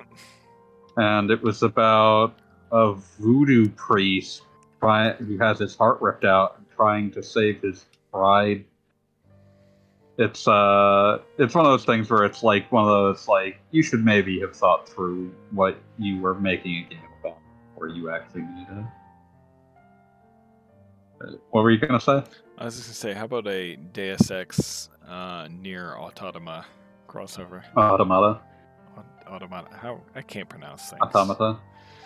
Yeah, uh yeah, that'd be that'd be cute. That would make more sense. Uh Your automata. Yeah, like that that would make that would make some degree of sense, which is why I'm less interested in it. Uh put Adam Jensen in Itadaki Street. Uh like all of the obscurities that Square technically owns at this stage end up being uh, things that they've got by technically buying up Crystal Dynamics. Hmm. Like that's all the stupidest things they own. Uh, so those that's where a lot of my like knowledge clusters. Uh, who made Burn Cycle? I don't think Square owns that, but I want them to. Burn Cycle. I think that was a CDI game. They probably don't have anything related to that. Yeah, yeah. Like basically, all of the 3DO games of note were made by Crystal Dynamics or Electronic Arts. But uh, Burn Cycle was a CDI game, so it was not made by Crystal Dynamics. uh, oh man, but yeah, just just bring up, just yeah, like slap those in there. Who gives a shit? Put Akuji the Heartless in uh, Kingdom Hearts 4. Um. Uh, 91 is announcing a game too early and then delaying it a trick developers by developers to boost investors morale and brighten up their financials? Yes. Not developers though. Yeah. No. It's it's the publisher. Yeah. Like even even for for places like Square that are both a developer and a publisher, there are developers and then there are like marketing slash like executives who are essentially the publisher in this situation. But yes, it's it's for investors. It's like look at this thing that like it's going to be on the balance sheet for like five years because it's really it's a really expensive project. But if we announce it, we'll get hype built up and people will like it, it, it will look good. It, it will make sense why we are spending so much money making this. Like you announced that way too early, and then like you know, and it, it has its problems. It definitely has hurt. Like the developers end up taking the brunt of the blow because like they always get treated as incompetent for failing to deliver a game quickly, even though you know that was never possible. Like Square Square is really guilty of doing this. Again, I would point to the Avengers game, which was announced the second the deal to make an Avengers game had like ink dry. I'm not even convinced the ink was dry when they announced that. But like no one remembers that announcement because it was just straight up like they just put a website up that says we're making an Avengers game. But like that just happens constantly. Uh, like Square does that a lot. FF7 remake got hit with that. Uh, FF16 seems to have managed to avoid it. Question mark. We'll see. Depends upon how bad COVID uh, slowed down its development. But I mean, like theoretically, that's supposed to come out in early 2022. That was probably started in at the latest 2017, probably 2016. Uh, but yeah, like I mean, games take a long time. The earlier you announce stuff, like you end up with people just being put in positions where they have to like grin and bear it while everyone says, "Oh, these these fools, they just don't know how to make a game." And it's just like, no, as it turns out, they just take a long time to make. Yes. I will again point out that there were nine years between the announcement and release of Cyberpunk 2077. Mhm. That game was announced in 2012. Oh my god. And when they announced it, they admitted there was no one working on it, essentially. Oh wait, that game technically came out in late 2020. Excuse me. We were merely eight and a half. Close enough. Yeah, it's one of those things like they, you know, it's one of those things like you say that to prove to investors this is where our money is going. This is a public, this is a public piece of information that this incredibly expensive project will be huge when people want and people will want to play it. Let's see. Uh, where did the developers at Sunsoft in the 80s go? Any of them go on to do something notable? It's hard to tell. A lot of them are under pseudonyms. But... Uh, Sunsoft itself uh, took a huge bath on a real estate investment, as I recall. For some reason. Anyone else care about Sunsoft? Is it just me? Uh, I care. They made Blaster Master. They, they, they did, in fact. Former Sunsoft producer Rene Boutin spoke on Sunsoft problems before he left the company. Boutin explained in an interview that it's around this time our director of development suddenly announced he was leaving to work for Universal Interactive. That was this is the American side. Uh, short time later, in February '95, the entire staff was called to a meeting where Sunsoft's president announced that the company was shutting down effective immediately. Uh, they kept on a skeleton crew, of four or five people, to wrap up operations and facilitate transfer of IP over to Flame. Uh, it turned out Sun Corporation had lost millions on some golf course investment in Palm Springs because of seller jobs. Oh, lovely. Yeah, that's what happened to Sunsoft of America in the mid 90s. It's one of the most ridiculous ways that a company has ever disappeared. Mhm. Uh, as for Sunsoft Japan, they were a weird company. Uh, actually directed or made Blaster Master is kind of hard for me to tell. And like, there was also you'd get some weird things like Fester's Quest was made by the Blaster Master team, but like directed by an American team. Extraordinarily strange. Um, see, what are in the credits of Blaster Master? A game no one has ever finished because it's way too hard. Uh, Yeah, it's also it's a funny story about that game. So bought a fancy collector's edition of Blaster Master Zero One and Two from Limited Run Games yeah. before I had actually played Blaster Master Zero Uh huh. because I figured, oh, I, I loved this game as a kid. You know, I'm gonna love this too. And you know, I finally played it, liked it very much, did not love it. Rip. So Then you made a bunch of money. No, I made a little bit of. I made not what I paid for it, but I made some money selling it. So Uh, but yeah, I'm looking up like other credits they have, and it seems like they mostly just stayed at Sunsoft. Like I'm seeing the guy who directed Blaster Master at Sunsoft as far as at least Blaster Master Enemy Below, which is like a late '90s game. I vaguely remember that. Yeah, that's the Game Boy one, I think. But yeah, uh, so that's one of them. The other one. Uh, oh yeah, I'd always heard tell that. Yeah, one of these guys ended up being a uh, big wheel at uh, Nipponichi. It looks like Oh, executive producer on a ton of projects here. thought you were gonna say Um, Big Wheel at the Cracker Factory. I mean, what is that but a cracker factory? Uh, Hey, like I, he, I he's like their output. Yeah, but I mean, it's like it's a very it's a very consistent output, much like Cracker. Factory. it's true. Uh, it's very true. But like guy, he I- he dates the the other co-director of Blaster Master is like Nipponichi as far back as Rhapsody: A Musical Adventure. huh. Uh, I'm seeing Koichi Kitazumi. Uh. But yeah, he's been. Oh, this is a Bloomberg profile on him as part of Nipponichi Software. Chairman and founder of Nipponichi Software. Huh.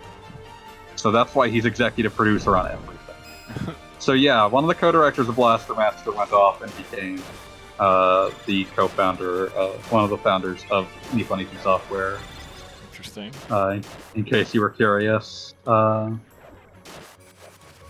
there's some other like, there's probably a few others, but I mean, like the other thing about it is that a lot of people who were in game development in the Famicom era went off to do something that was more profitable and less stressful. so, like, I don't fully know the history of the rest of uh, the the Sunsoft people of the era. Suffice to say, only so much. Uh, uh, only like there's like I could go looking up like the director of Euphoria, who was barely even there uh, for that long. I mean, like he's credited as like hyper advisor on Trip World or some shit.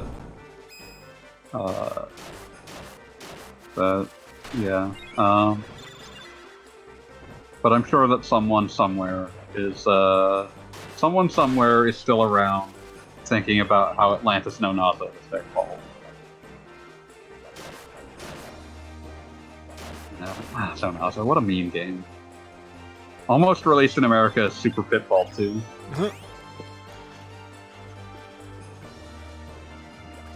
Which, uh.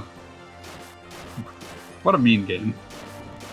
Wait, Super Oh, man, Pitfall? that- Uh, Atlantis No Nazo, Yeah. but also Super Pitfall, yeah.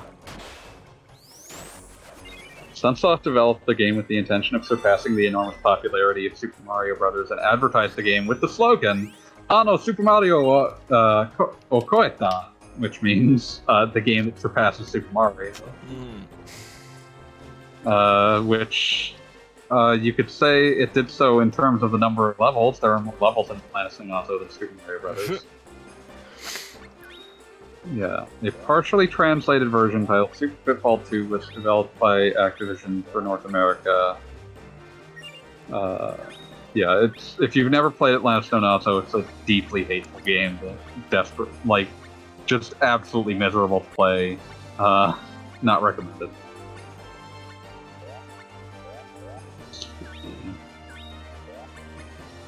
Um,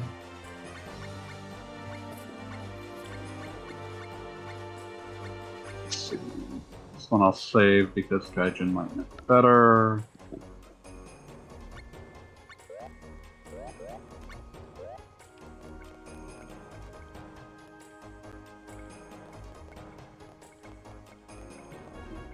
Gaijin question. 96. Here's one that we might have opinions on, but I don't know that Gaijin would. Which part of FF12's combat system do you think is aged the worst?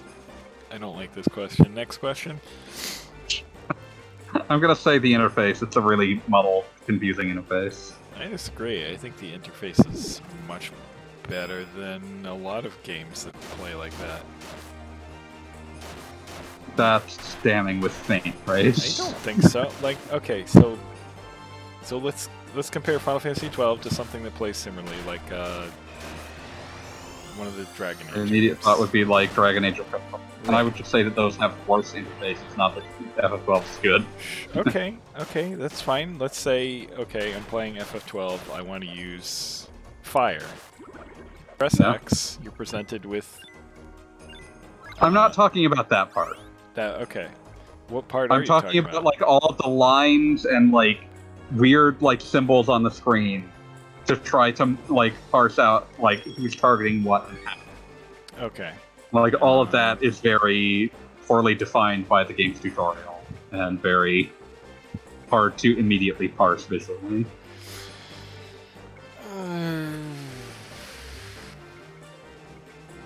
I don't know if I agree. That's fair. We don't have to agree. But I'm. Um, but yeah, do you, do you have anything about its combat that you would consider to have aged poorly? Oh wait, I Uh, thought of one other thing. What's that? Making you buy Gambit uh, Yeah, thing. yeah, I would agree with that. I, well, I know it's tough because I think um, giving you like free access to all all the possibilities the gambits have to offer can kind of break the combat system open a little too early. At the same time, like you don't understand. Like at the very least, you should have more than they start.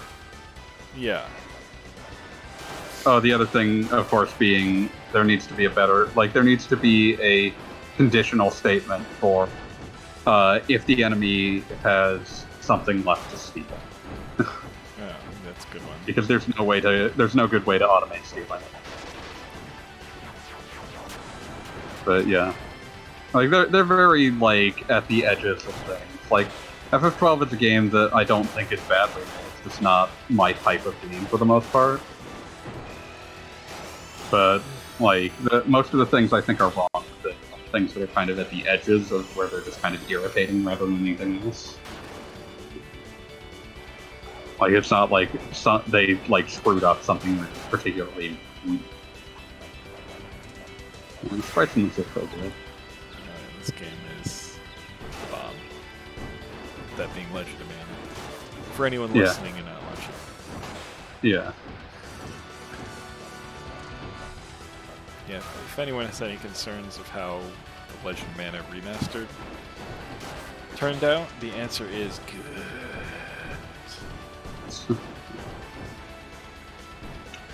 Yeah. Uh, do you have any other FF12 thoughts before we move on? Um. Uh. I mean, the remaster I think fixed a lot of the issues I had with the initial release. So, I mean, I don't really have a ton of major complaints about the game. Still furious that there's no way to play the game with the original license for. That there's what? There's no way to play the game with the original license for. Like it's not even an option. yeah, that is a little weird. Uh, that's yeah, that's that's neither here nor there. Um, do you feel feel that Square Enix actually never making a pure action RPG slash beat 'em up without adding some, or do you feel it's weird that Square Enix never actually made a pure action beat 'em up game without adding some flavor of RPG or character progression? The bouncer could have been more tolerable without leveling up and point distribution. I'm not sure I agree with that. That's, it would have just been a bad beat 'em up rather than a bad and slow beat 'em up. Uh, but I don't think that's weird at- because Point at the game I'm playing right now, by chance. yeah, yeah. Uh, but the thing is, I don't feel that's weird because Square made RPGs its identity almost from the second that Final Fantasy was a hit. yeah. Because like you look at their pre-Final Fantasy games, and they're super, super into like th- there's all sorts of weird stuff in there. Because you get like King's Knight, which is just a really bad shooter, or have you ever played King's Knight? Don't play King's Knight. Um, or you look at uh, like all, they did a lot of stuff. They they did a lot of stuff, and it's all over the map. Then Final Fantasy is a hit, and like uh, suddenly that becomes their identity. They're the Final Fantasy company, and by extension, they're the RPG company. And so eventually, like, it became part of their core like ethos of like, if we're gonna do another genre, there has to be RPG in it. And like, I, I think it would be much weirder if they weren't doing that. Because like, even like, go back and look at something like Tobal Number One. That is technically just a straight fighting game, except for its quest mode, which is like a weird dungeon crawler with bad fighting game mechanics. Truly incredible. Absolutely bizarre. No idea why they did it.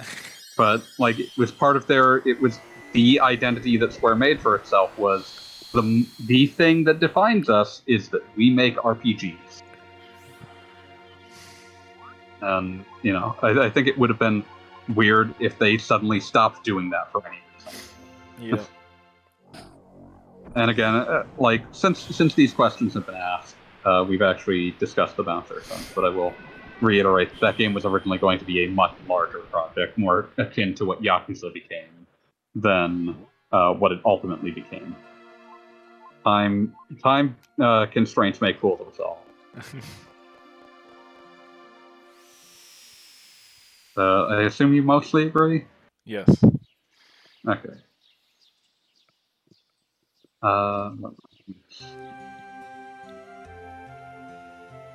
Uh, it's probably been long enough that we can discuss this and be reasonably even-handed about it. Uh, Cyberpunk 2077 has always been destined to be a hit regardless of anything, but after all the missteps that have happened, how less likely is it for CD Projekt to attempt a sequel? They sold like 10 million units. It's gonna happen. Yeah.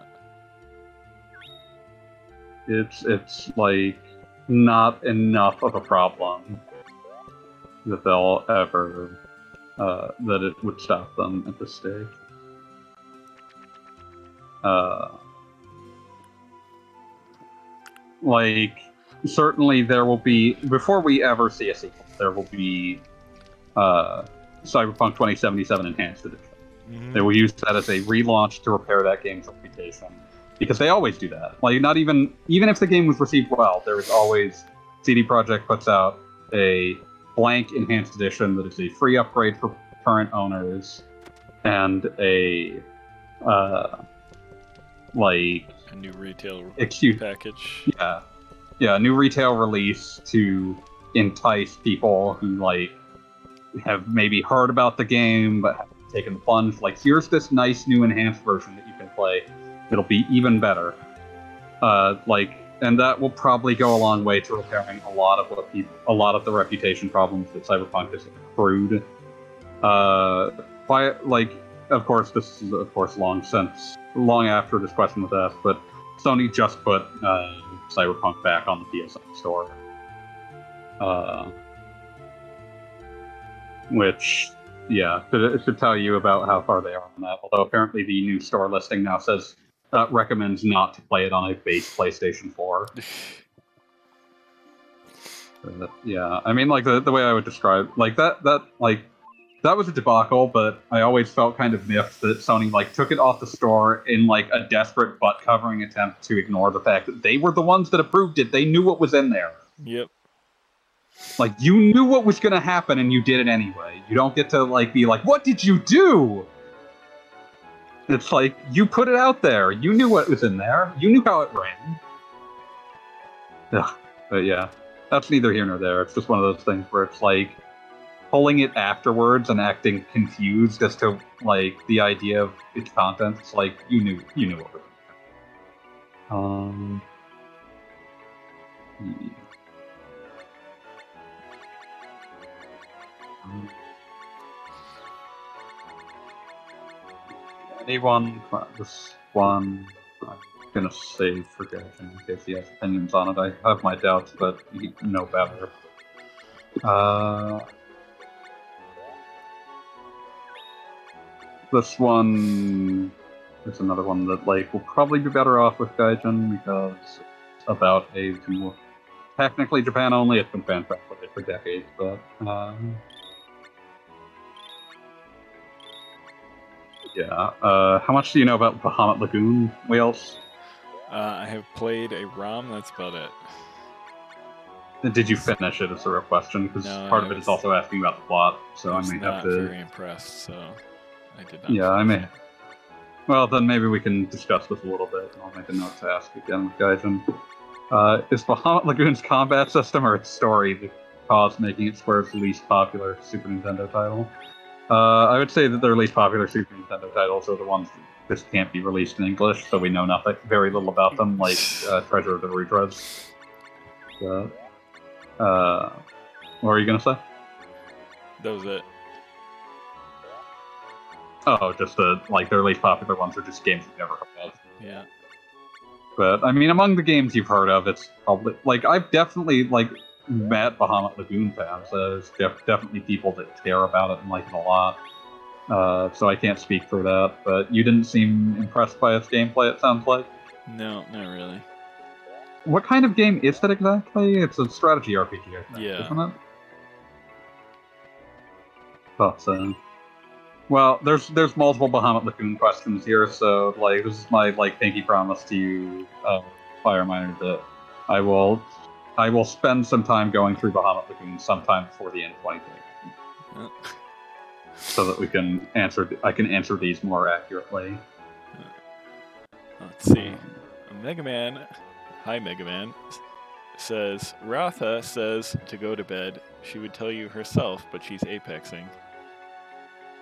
That sounds Well, I've been yawning a lot on stream, but no, yeah. no, I can't. I can't. We're not done yet. The job must be completed. What's the job exactly? Podcasting. Okay, so you want to do one more question and then we call it quits? Well, yeah, and then I'm probably gonna play something else on stream for at least half an hour. Okay, well, we need to make that half an hour half an hour come faster. So okay, all right. Just um. This is a Sega Saturn game. It'll perk you up. Okay. I need just need Uh, to run to the bathroom real quick. Okay. Maybe talk to Mega Man about Mega Man for a minute. What? I, I don't want them to have to deal with that. I, Okay. I only have vitriol and weird confusion. No, we don't right have back. vitriol. There's a lot of ones on there. I mean, anyone anyone in chat's welcome to ask questions for the podcast. You are doing it. Holding on to what I am. And I'm Superman. Holding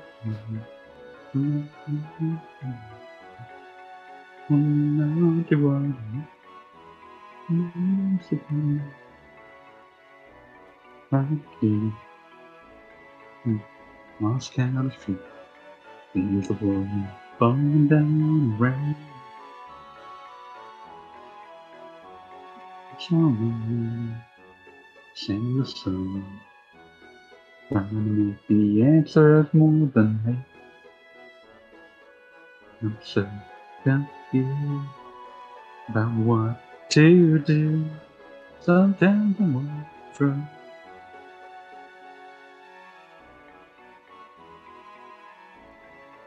Uh, what is Mega Man? We just don't know. Much like birds. Uh, he's a little metal boy. He's basically Astro Boy, but bluer. There's some other there's some other constituent parts, but you know, he shoots gun. He shoots from his fingers slash gun arm gun. It's unclear how many hands he has. Depends on the artist's depiction. Uh, he steals powers from people. Sometimes he's a computer program. Mega Man is a land of contract.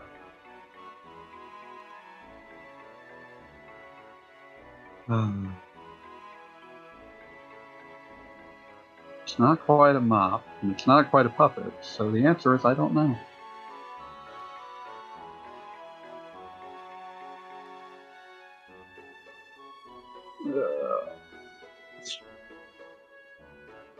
For a boy that has laser fingers with unknown number hands and his feet? Got it. Yeah, no, sure, why not? I mean, I'm pretty sure that there's at least one box art where Mega Man is exactly that, so. You know. As long as I can cite at least one box art where he is something horrible, I'm legally indemnified from lying about Mega Man. I think he played soccer once.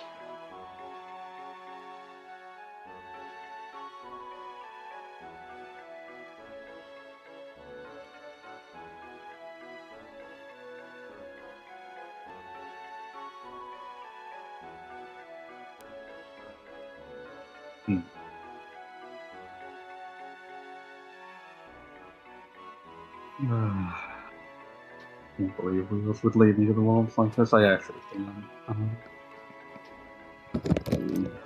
yeah, I'm about uh, All right, I'm back. games into this. Uh, I was just about to recount how many games I am by horrible Mega Man. Let's see. Uh, about 25 games into this quest, I think. Jesus. 25 out of about 60 total games. Some of them don't really have anything. I'll do. I'll play one game with Mega Man Soccer. I'll play one game with uh, Wily and Lights Rock Rockboard. That's Paradise. I loved Yeah. Mega Man Soccer as a kid, but it's probably terrible. It's a bad soccer game. Also, there's a programming bug, so you can never actually get the ending. Yes, it has an ending. What? In any case, uh, I was gonna pull up this question because it mentioned a Sega Saturn game. I thought that might perk you up. Yes, let's do it. Recently, one of my friends told me about a Sega Saturn game called Terra Fantastica. And how this game's combat system is almost identical to a later DS game, Heroes Saga Laevatein Tactics. You guys, please check this Japanese press to see if there's any relationship between these two titles. We'll ask Gaijin about that anyway, but I wanted to ask you, do you did you ever play Terra Fantastica? I've heard that name. I'm gonna have to look it up because the name sounds familiar. I'm gonna guess no. But you definitely were aware of it because it was Sega Saturn. Yeah, I mean that name sounds very familiar. Let me Google it up right now and see what the hell it looks like. Also spelt like Fanta, uh, like the Fanta and Tales of Phantasia and Tales of and uh, Phantasy Star.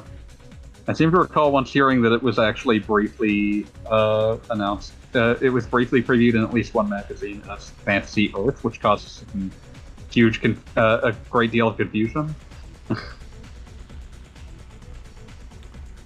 Okay, this looks really familiar. I don't, oh, I don't think I know any too much about this at all. But you know, I, I may, I may be thinking of that. I may be remembering that DS game you were saying. Possibly, possibly. Yeah.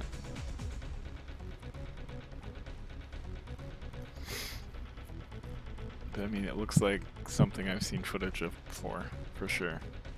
Yeah. Uh, but I mean, that's that's what the Saturn was good for. Those those sorts of weird JRPGs, and that's. Tell us all about Saturn OD. I mean, I've sold most of my Saturn games at this point, and the only thing I have left now are JRPGs. Five, to be exact. Can you guess which five? Uh, Dragon Force? Nope, I do not own Dragon Force. Hmm.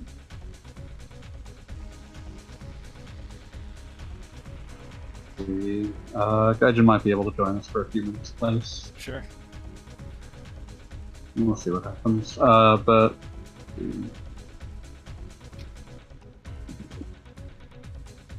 Yeah, we should have Gaijin more properly next week, according to uh, Straight from the Horse's Mouth. but, yeah. Um,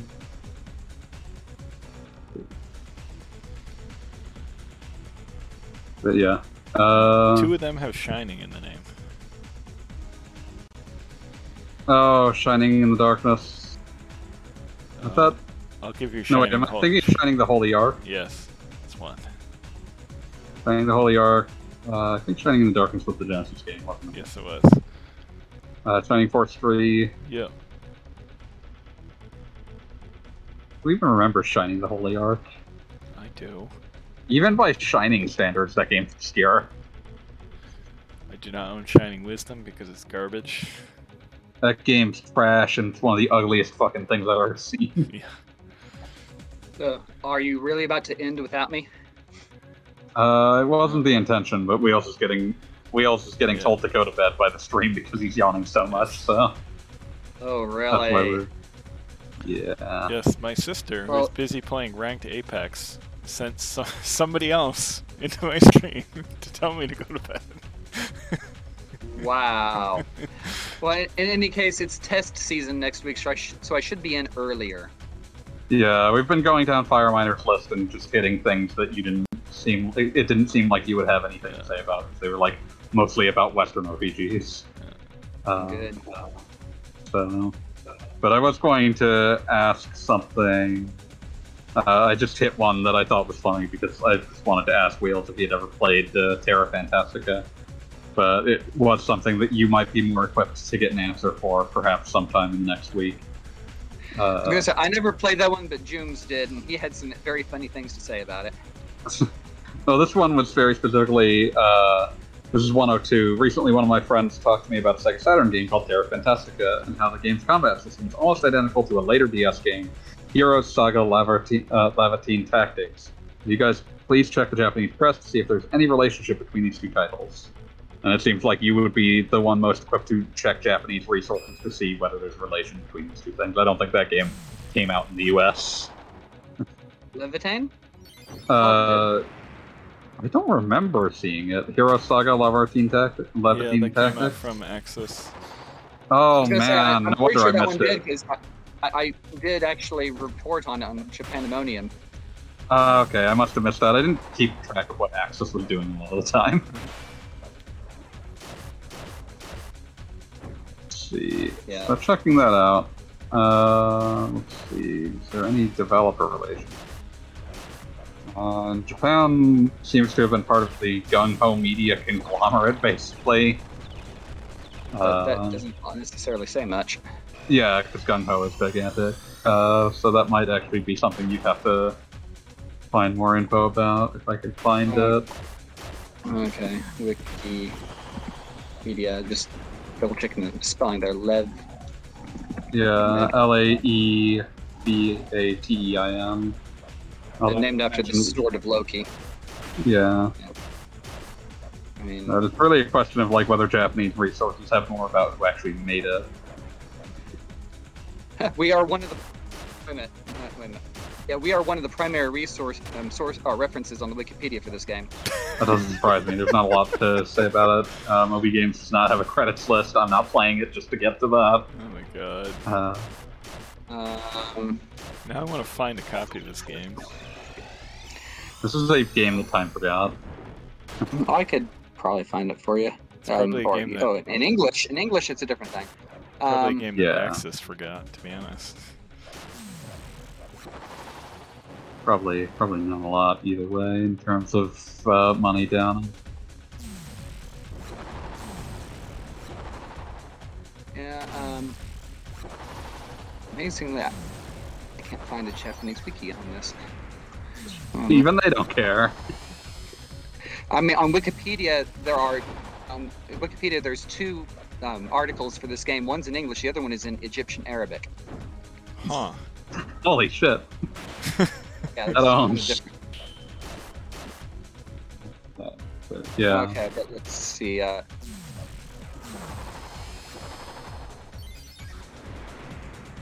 consumer game. I mean, Like even just yeah, a if credits you go through list would Gung. Ho, it doesn't actually list anything from DS because, yeah, they didn't actually produce this game. They just published it.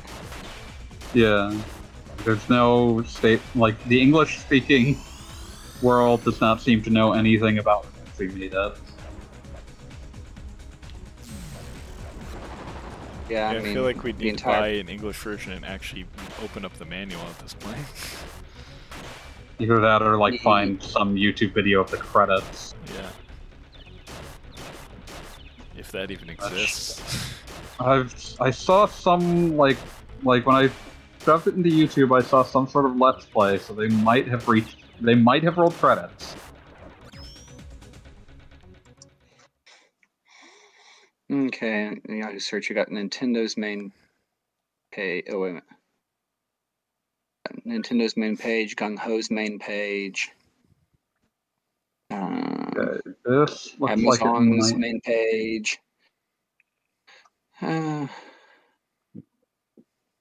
Well they got 23 parts in. Time. Okay. Did this finish? Did this reach the end of the game? It looks like it might have. Uh, Dengeki Online.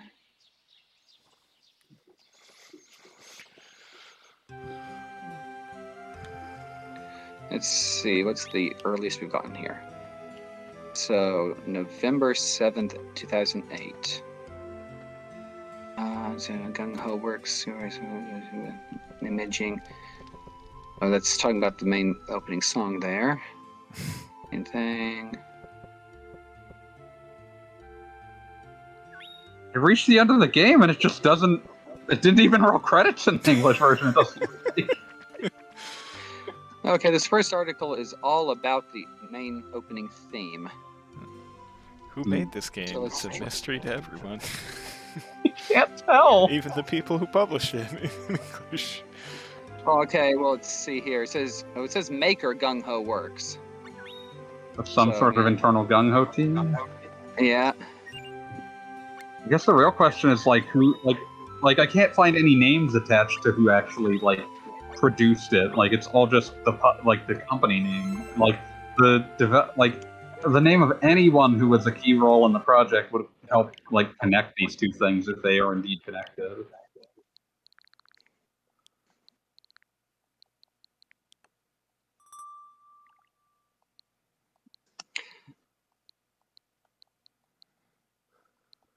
Hmm. I could fall down a rabbit hole. Okay. Um, Okay. So any complaint. Okay. So here we have uh, video footage of the first stage playthrough. Um. Murata no Setsume. Um. Okay, we have a reference to somebody named Murata, but it's also um, um, it also has an addendum that says that this is not the real name of the person. So it's like a leaked Were video. To hide who they.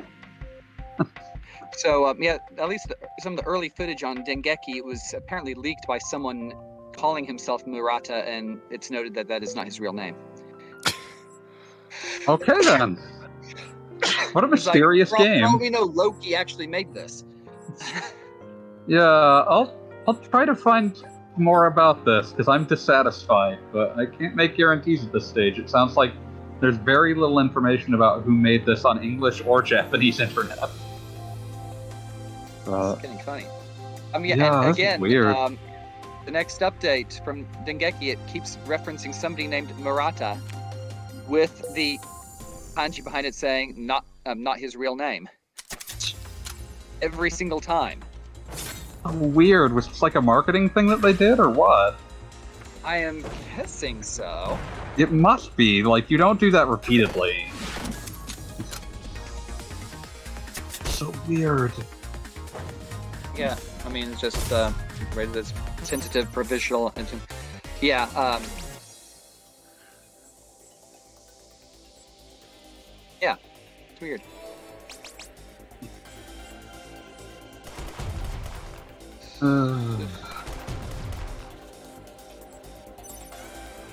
Okay, here we go. Uh, Meikani Chosen. Okay.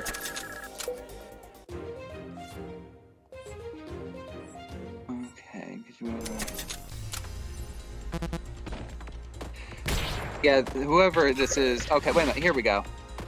Promotion and okay, the head of promotions and marketing was a guy named Samejima. And then Not a it does full name. That's kind of real name. hard. Yeah. It's just.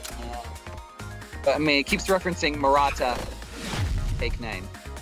Yeah. It seems to be very little, like, it maybe go looking up the Japanese version's credits to see if there's anything more in concrete there about who actually made it.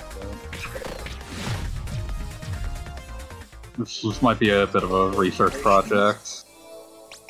Yeah, this is a really strange rabbit hole to be falling down on today.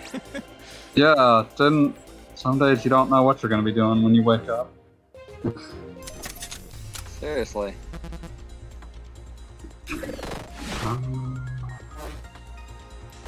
Huh. I tried going to the Gung Ho Works page for it from the Dengeki sites link, and it says this website has not been opened yet. well, rip. No, the thing is, I mean, it does have a site listed through Google, which is kind of weird. Yeah, that's weird. That's weird. Here we go. Let's try WhatsApp. See if they have anything on this.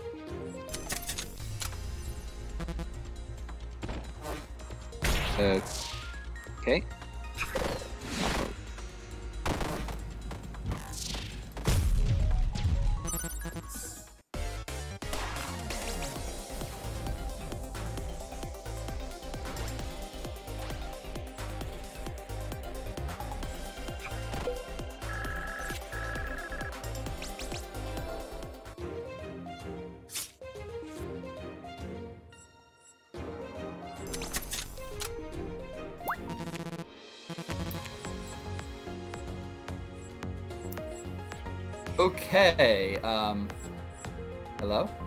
Hello. Hello. Yeah, I just got a, uh, like an antivirus update thing in the middle of this, and suddenly it decided to restart my computer. Oh, lovely. Oh, I'm just like frantically trying to stop this.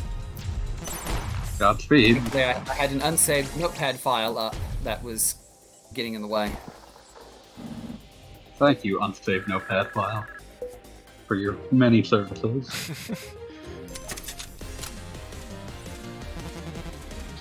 Okay, let's see if it'll if I can actually get it to take me to that WhatsApp WhatsApp page this time. Um, gun-ho, gun-ho. Let's see. Let's see. Dengeki. Dengeki. YouTube. Play. Test channel there. Um,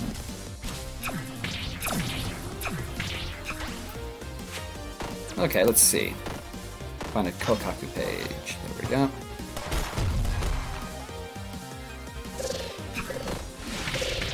Hmm.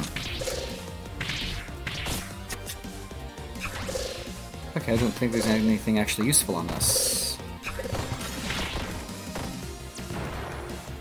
No, that's just the just the information leading up to it. Okay, where was it?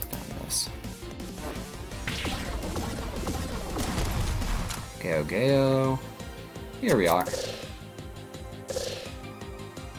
This is a cheats page. Well, if you need any uh, Game Shark codes for this game, I found them. Finally. I mean, if I end up having to play it in order to find out what its credits are, I may end up needing those. Okay, let's find information. Let's see, Tsushin Play. No.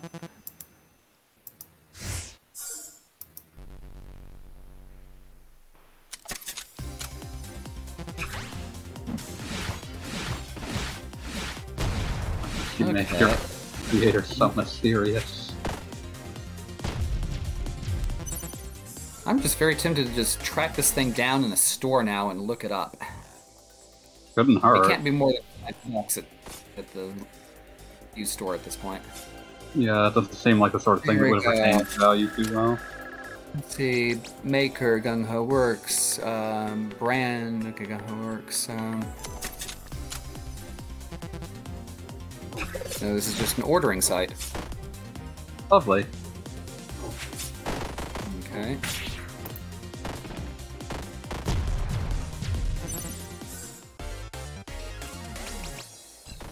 Callahan Guitars.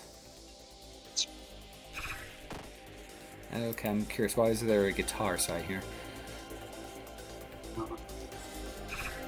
Never mind. It's just a redirect. And no, I am not paying seven, almost eight thousand yen for this. Why? Oh, no, Why would it be like? Oh, Special box with implanting artwork. uh, It's a collector's box. of course. Hmm. Character design was by. I'm, I'm trying to find anyone that looks that like these games because like I'm also looking for information on Terra Fantastica. It's not that useful if you don't have uh, like uh, I need information on who made both of these essentially, and I'm just finding like some mangaka who is currently the character designer for Terra Fantastica. Does not seem to have been involved in this uh, Laevatein. Yeah. Yeah, I am finding nothing that is not trying to sell me something. Yeah, that's gonna be a problem. That's gonna be difficult. Tony, I'm gonna have to buy a, a copy of this game. Which I one? am probably going to do that, yes. Uh, I was not expecting to ever need to buy this game. Okay. Yet here we are. Intro Japanese. No. What? It's just I should find the credits for either of these, or it's to be multiple pains in the ass. Sega Retro production credits Sega Retro. Maybe you can help me.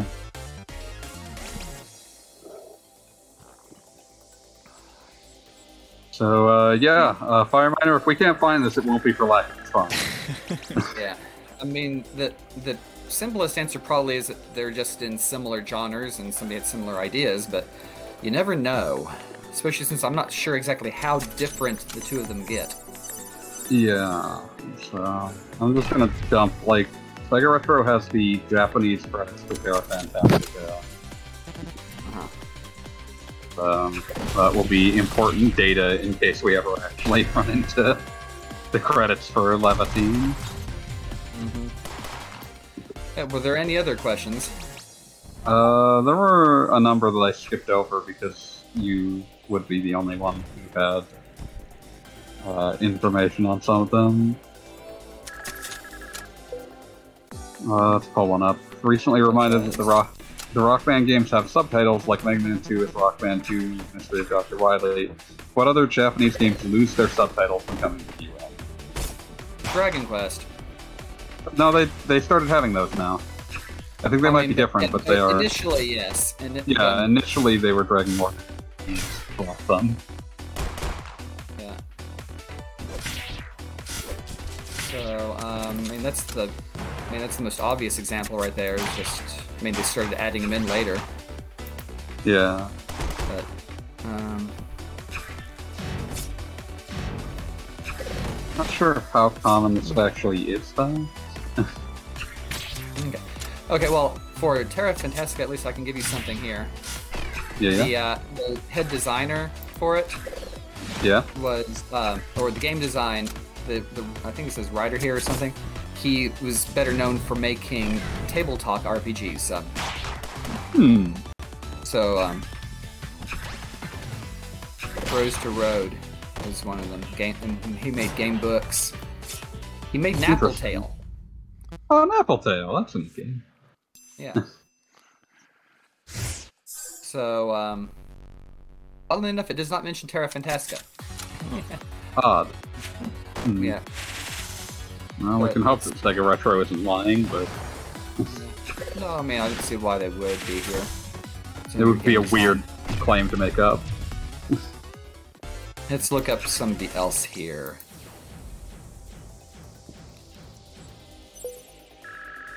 Okay. Hmm? I can't find anything on this guy that makes Hmm. any sense. Huh. Um, magic card file. Okay. Mm, system scenario. Let's see here. Kita Joe.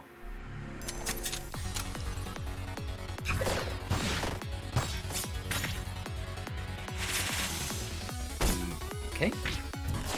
Um, weird Chinese stuff here. That is a character on Kamen Rider, probably not him. Probably. Sure, oh. You never know sometimes, but no. And most of these other hits are just hits on parts of his name. Yeah. Okay, program. Um, let's try. Okay, we got a different dude here.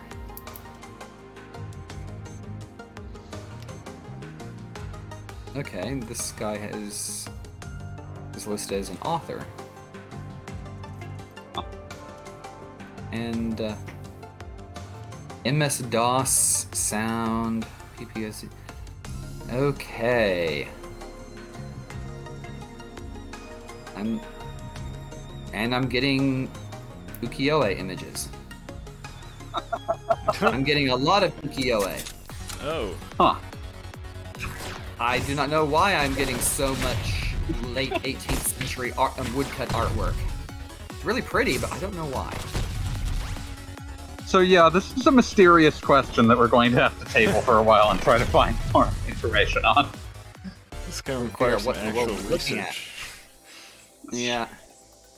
I mean, but I mean, the only thing I can really take away here is that it was definitely made that Terra Fantastica was definitely made in-house by Sega, and that Laevatein was definitely made in-house by Gung Ho. So the only possible point of crossover, one of the individual people who. Yes. Producer. Okay, so we've got Mr. Shimada, the producer.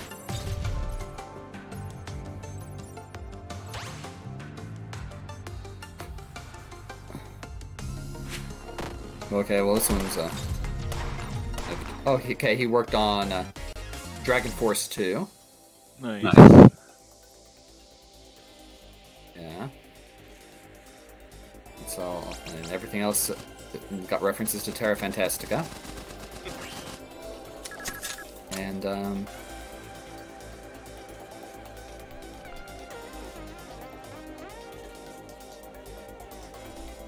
And a link to a tennis page that's pulling up his surname and his given name for two different people. Oh yeah. Yeah, so yeah, I don't think we're ever going to be able to solve this to uh, anyone's satisfaction. Yeah, there's just not enough information about either of these games. Yeah. Except that Terra Fantastica was apparently very good. So, uh, Yeah. Which might explain why it stood out that it was that some similarity existed with this other game. yeah.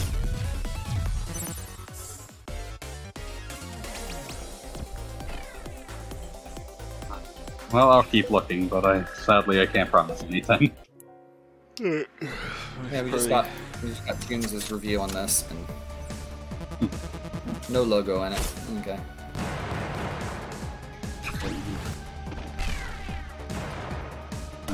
Yeah. Uh, He doesn't even have any. Hey James, how did you write a review without any screenshots? that is impressive. Yeah. Especially since there are, there are screenshots here inside. Yeah, I'm surprised that managed to get through.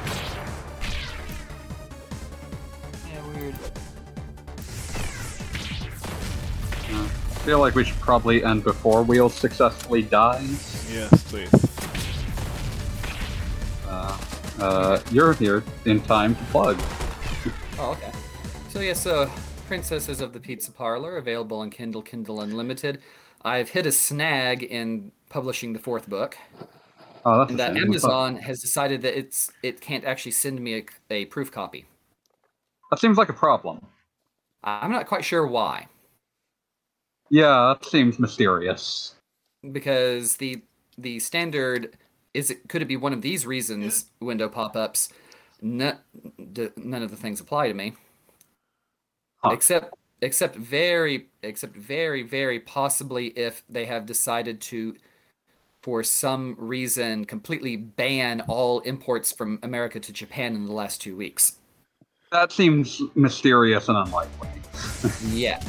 So I'm um, going on Amazon's help chat thing, um, I had somebody come up with the the miraculous revelation that oh wait a moment, this book is not actually listed as available on the site yet. I'm like, no, because that's how Proof copy is for. And this is the first time I've ever had this issue. It's the fourth book in. Show you But the yeah, so anyway, from before. hopefully the fourth book will be available by August. We can dream. We can dream. Um, I've got a got one of the side quests coming up on ebook in um, or next week actually. Hmm. Just because it was included in the third paperback collection, but I never actually put it on ebook. Makes sense. Makes sense. Yeah, yeah. Yeah. So, yes, Princesses of the Pizza Parlor. Currently nine e- nine main episodes and soon to be two side quests, and a very long pa- um, paralogue coming soon for paperback. Ooh, do let me know when that's out in paperback, so I can purchase. Oh, I will let you know. To be aware, it's also a bit of a uh, bit of a doorstop That's okay. Yeah. Because I mean, I mean the ser- the main series is written out in episodes, so I'm, I can usually just pe- like do three episodes and a side quest to a volume. And this is a paralogue, and it takes place within an one single week, and there's no good way to split it up. Oops. which is how um, if or when this is published, it will increase the total word count of the entire series by fifty percent. Well. Okay, Yikes. that explains some things. Yeah. Uh, It's fine. I have yeah. lots of Wheel of Time books. I'm used to giant books. and please uh, leave a kind review to help with Yes. the algorithm. Uh, yes. Yes, oh, I, I did manage to get somebody to leave me another good review on the, the one that was sitting just below 4.5. Oh yeah. So we're that one's back up to 4.5 average. Good. good. Um, And if and I finally got the side quests actually showing on the the actual series page. nice. Yeah. Yeah. Um, as for uh, anything, oh, oh yeah, and of course, to to find Princess Peach's parlor, it can also be helpful to look for your author page, where you are writing as Michael Yadimizu, Y A R I N I Z. Yes. Yes. Uh, Just because, me, hey, wouldn't you know, it's um, having a very, very generic name is hell on Google. hard to hard to promote anything when you've got uh, five million other people with your name. Um, and that's not even a joke on the number. But it's Yeah. like the the complete opposite reason why most people would get a pen name. Yeah. Yeah, Yeah. It's like, yeah, it's like instead of like, okay, let's get a nice generic name because your name's too ethnic, we got to do the opposite. he considered having a more interesting name. Uh, but in any case, uh, let's see. As for me and Wheels, I don't have anything to plug, but uh, Wheels will continue to suffer through Neptunia every Sunday. Yeah. Mm. Uh, might not always be suffering, but there will be Neptunia every Sunday. Uh, It'll be anime is all hell. tune in at like 11 to 12 Eastern, 8 to 9 Pacific ish. Somewhere around there. I think. Uh, and I have nothing to plug uh, except for the podcast itself. You can ask questions in the chat during streams, we typically stream on Wednesday uh, around uh, 8 Pacific, 11 ish uh, Eastern. You may oftentimes about uh, half half past the hour, but you know, usually we'll start streaming around then. Uh, you can uh, watch the stream then, or you can. Uh, there's also always plenty of other RPG gaming streams, but watch ours too. Um, you can also uh, ask questions in the Discord in the podcast section. If you've never been to the Discord, why not start now? It's available by going to the community tab of RPGamer's website. Or if you want to ask questions in the comment section, that's also acceptable too. I keep track of the questions for typically the last two or three episodes because Wheels can put these up at very strange times. So don't feel too concerned about that. Uh, I'm hating Wheels' dancing Fortnite character, so we need to stop this now. um, but yeah, um, in conclusion, uh, please uh, ask us questions. We love them. Thanks again to Fireminer for all of these many questions that we answered this week. And uh, see you, Space Cowboys. See. Don't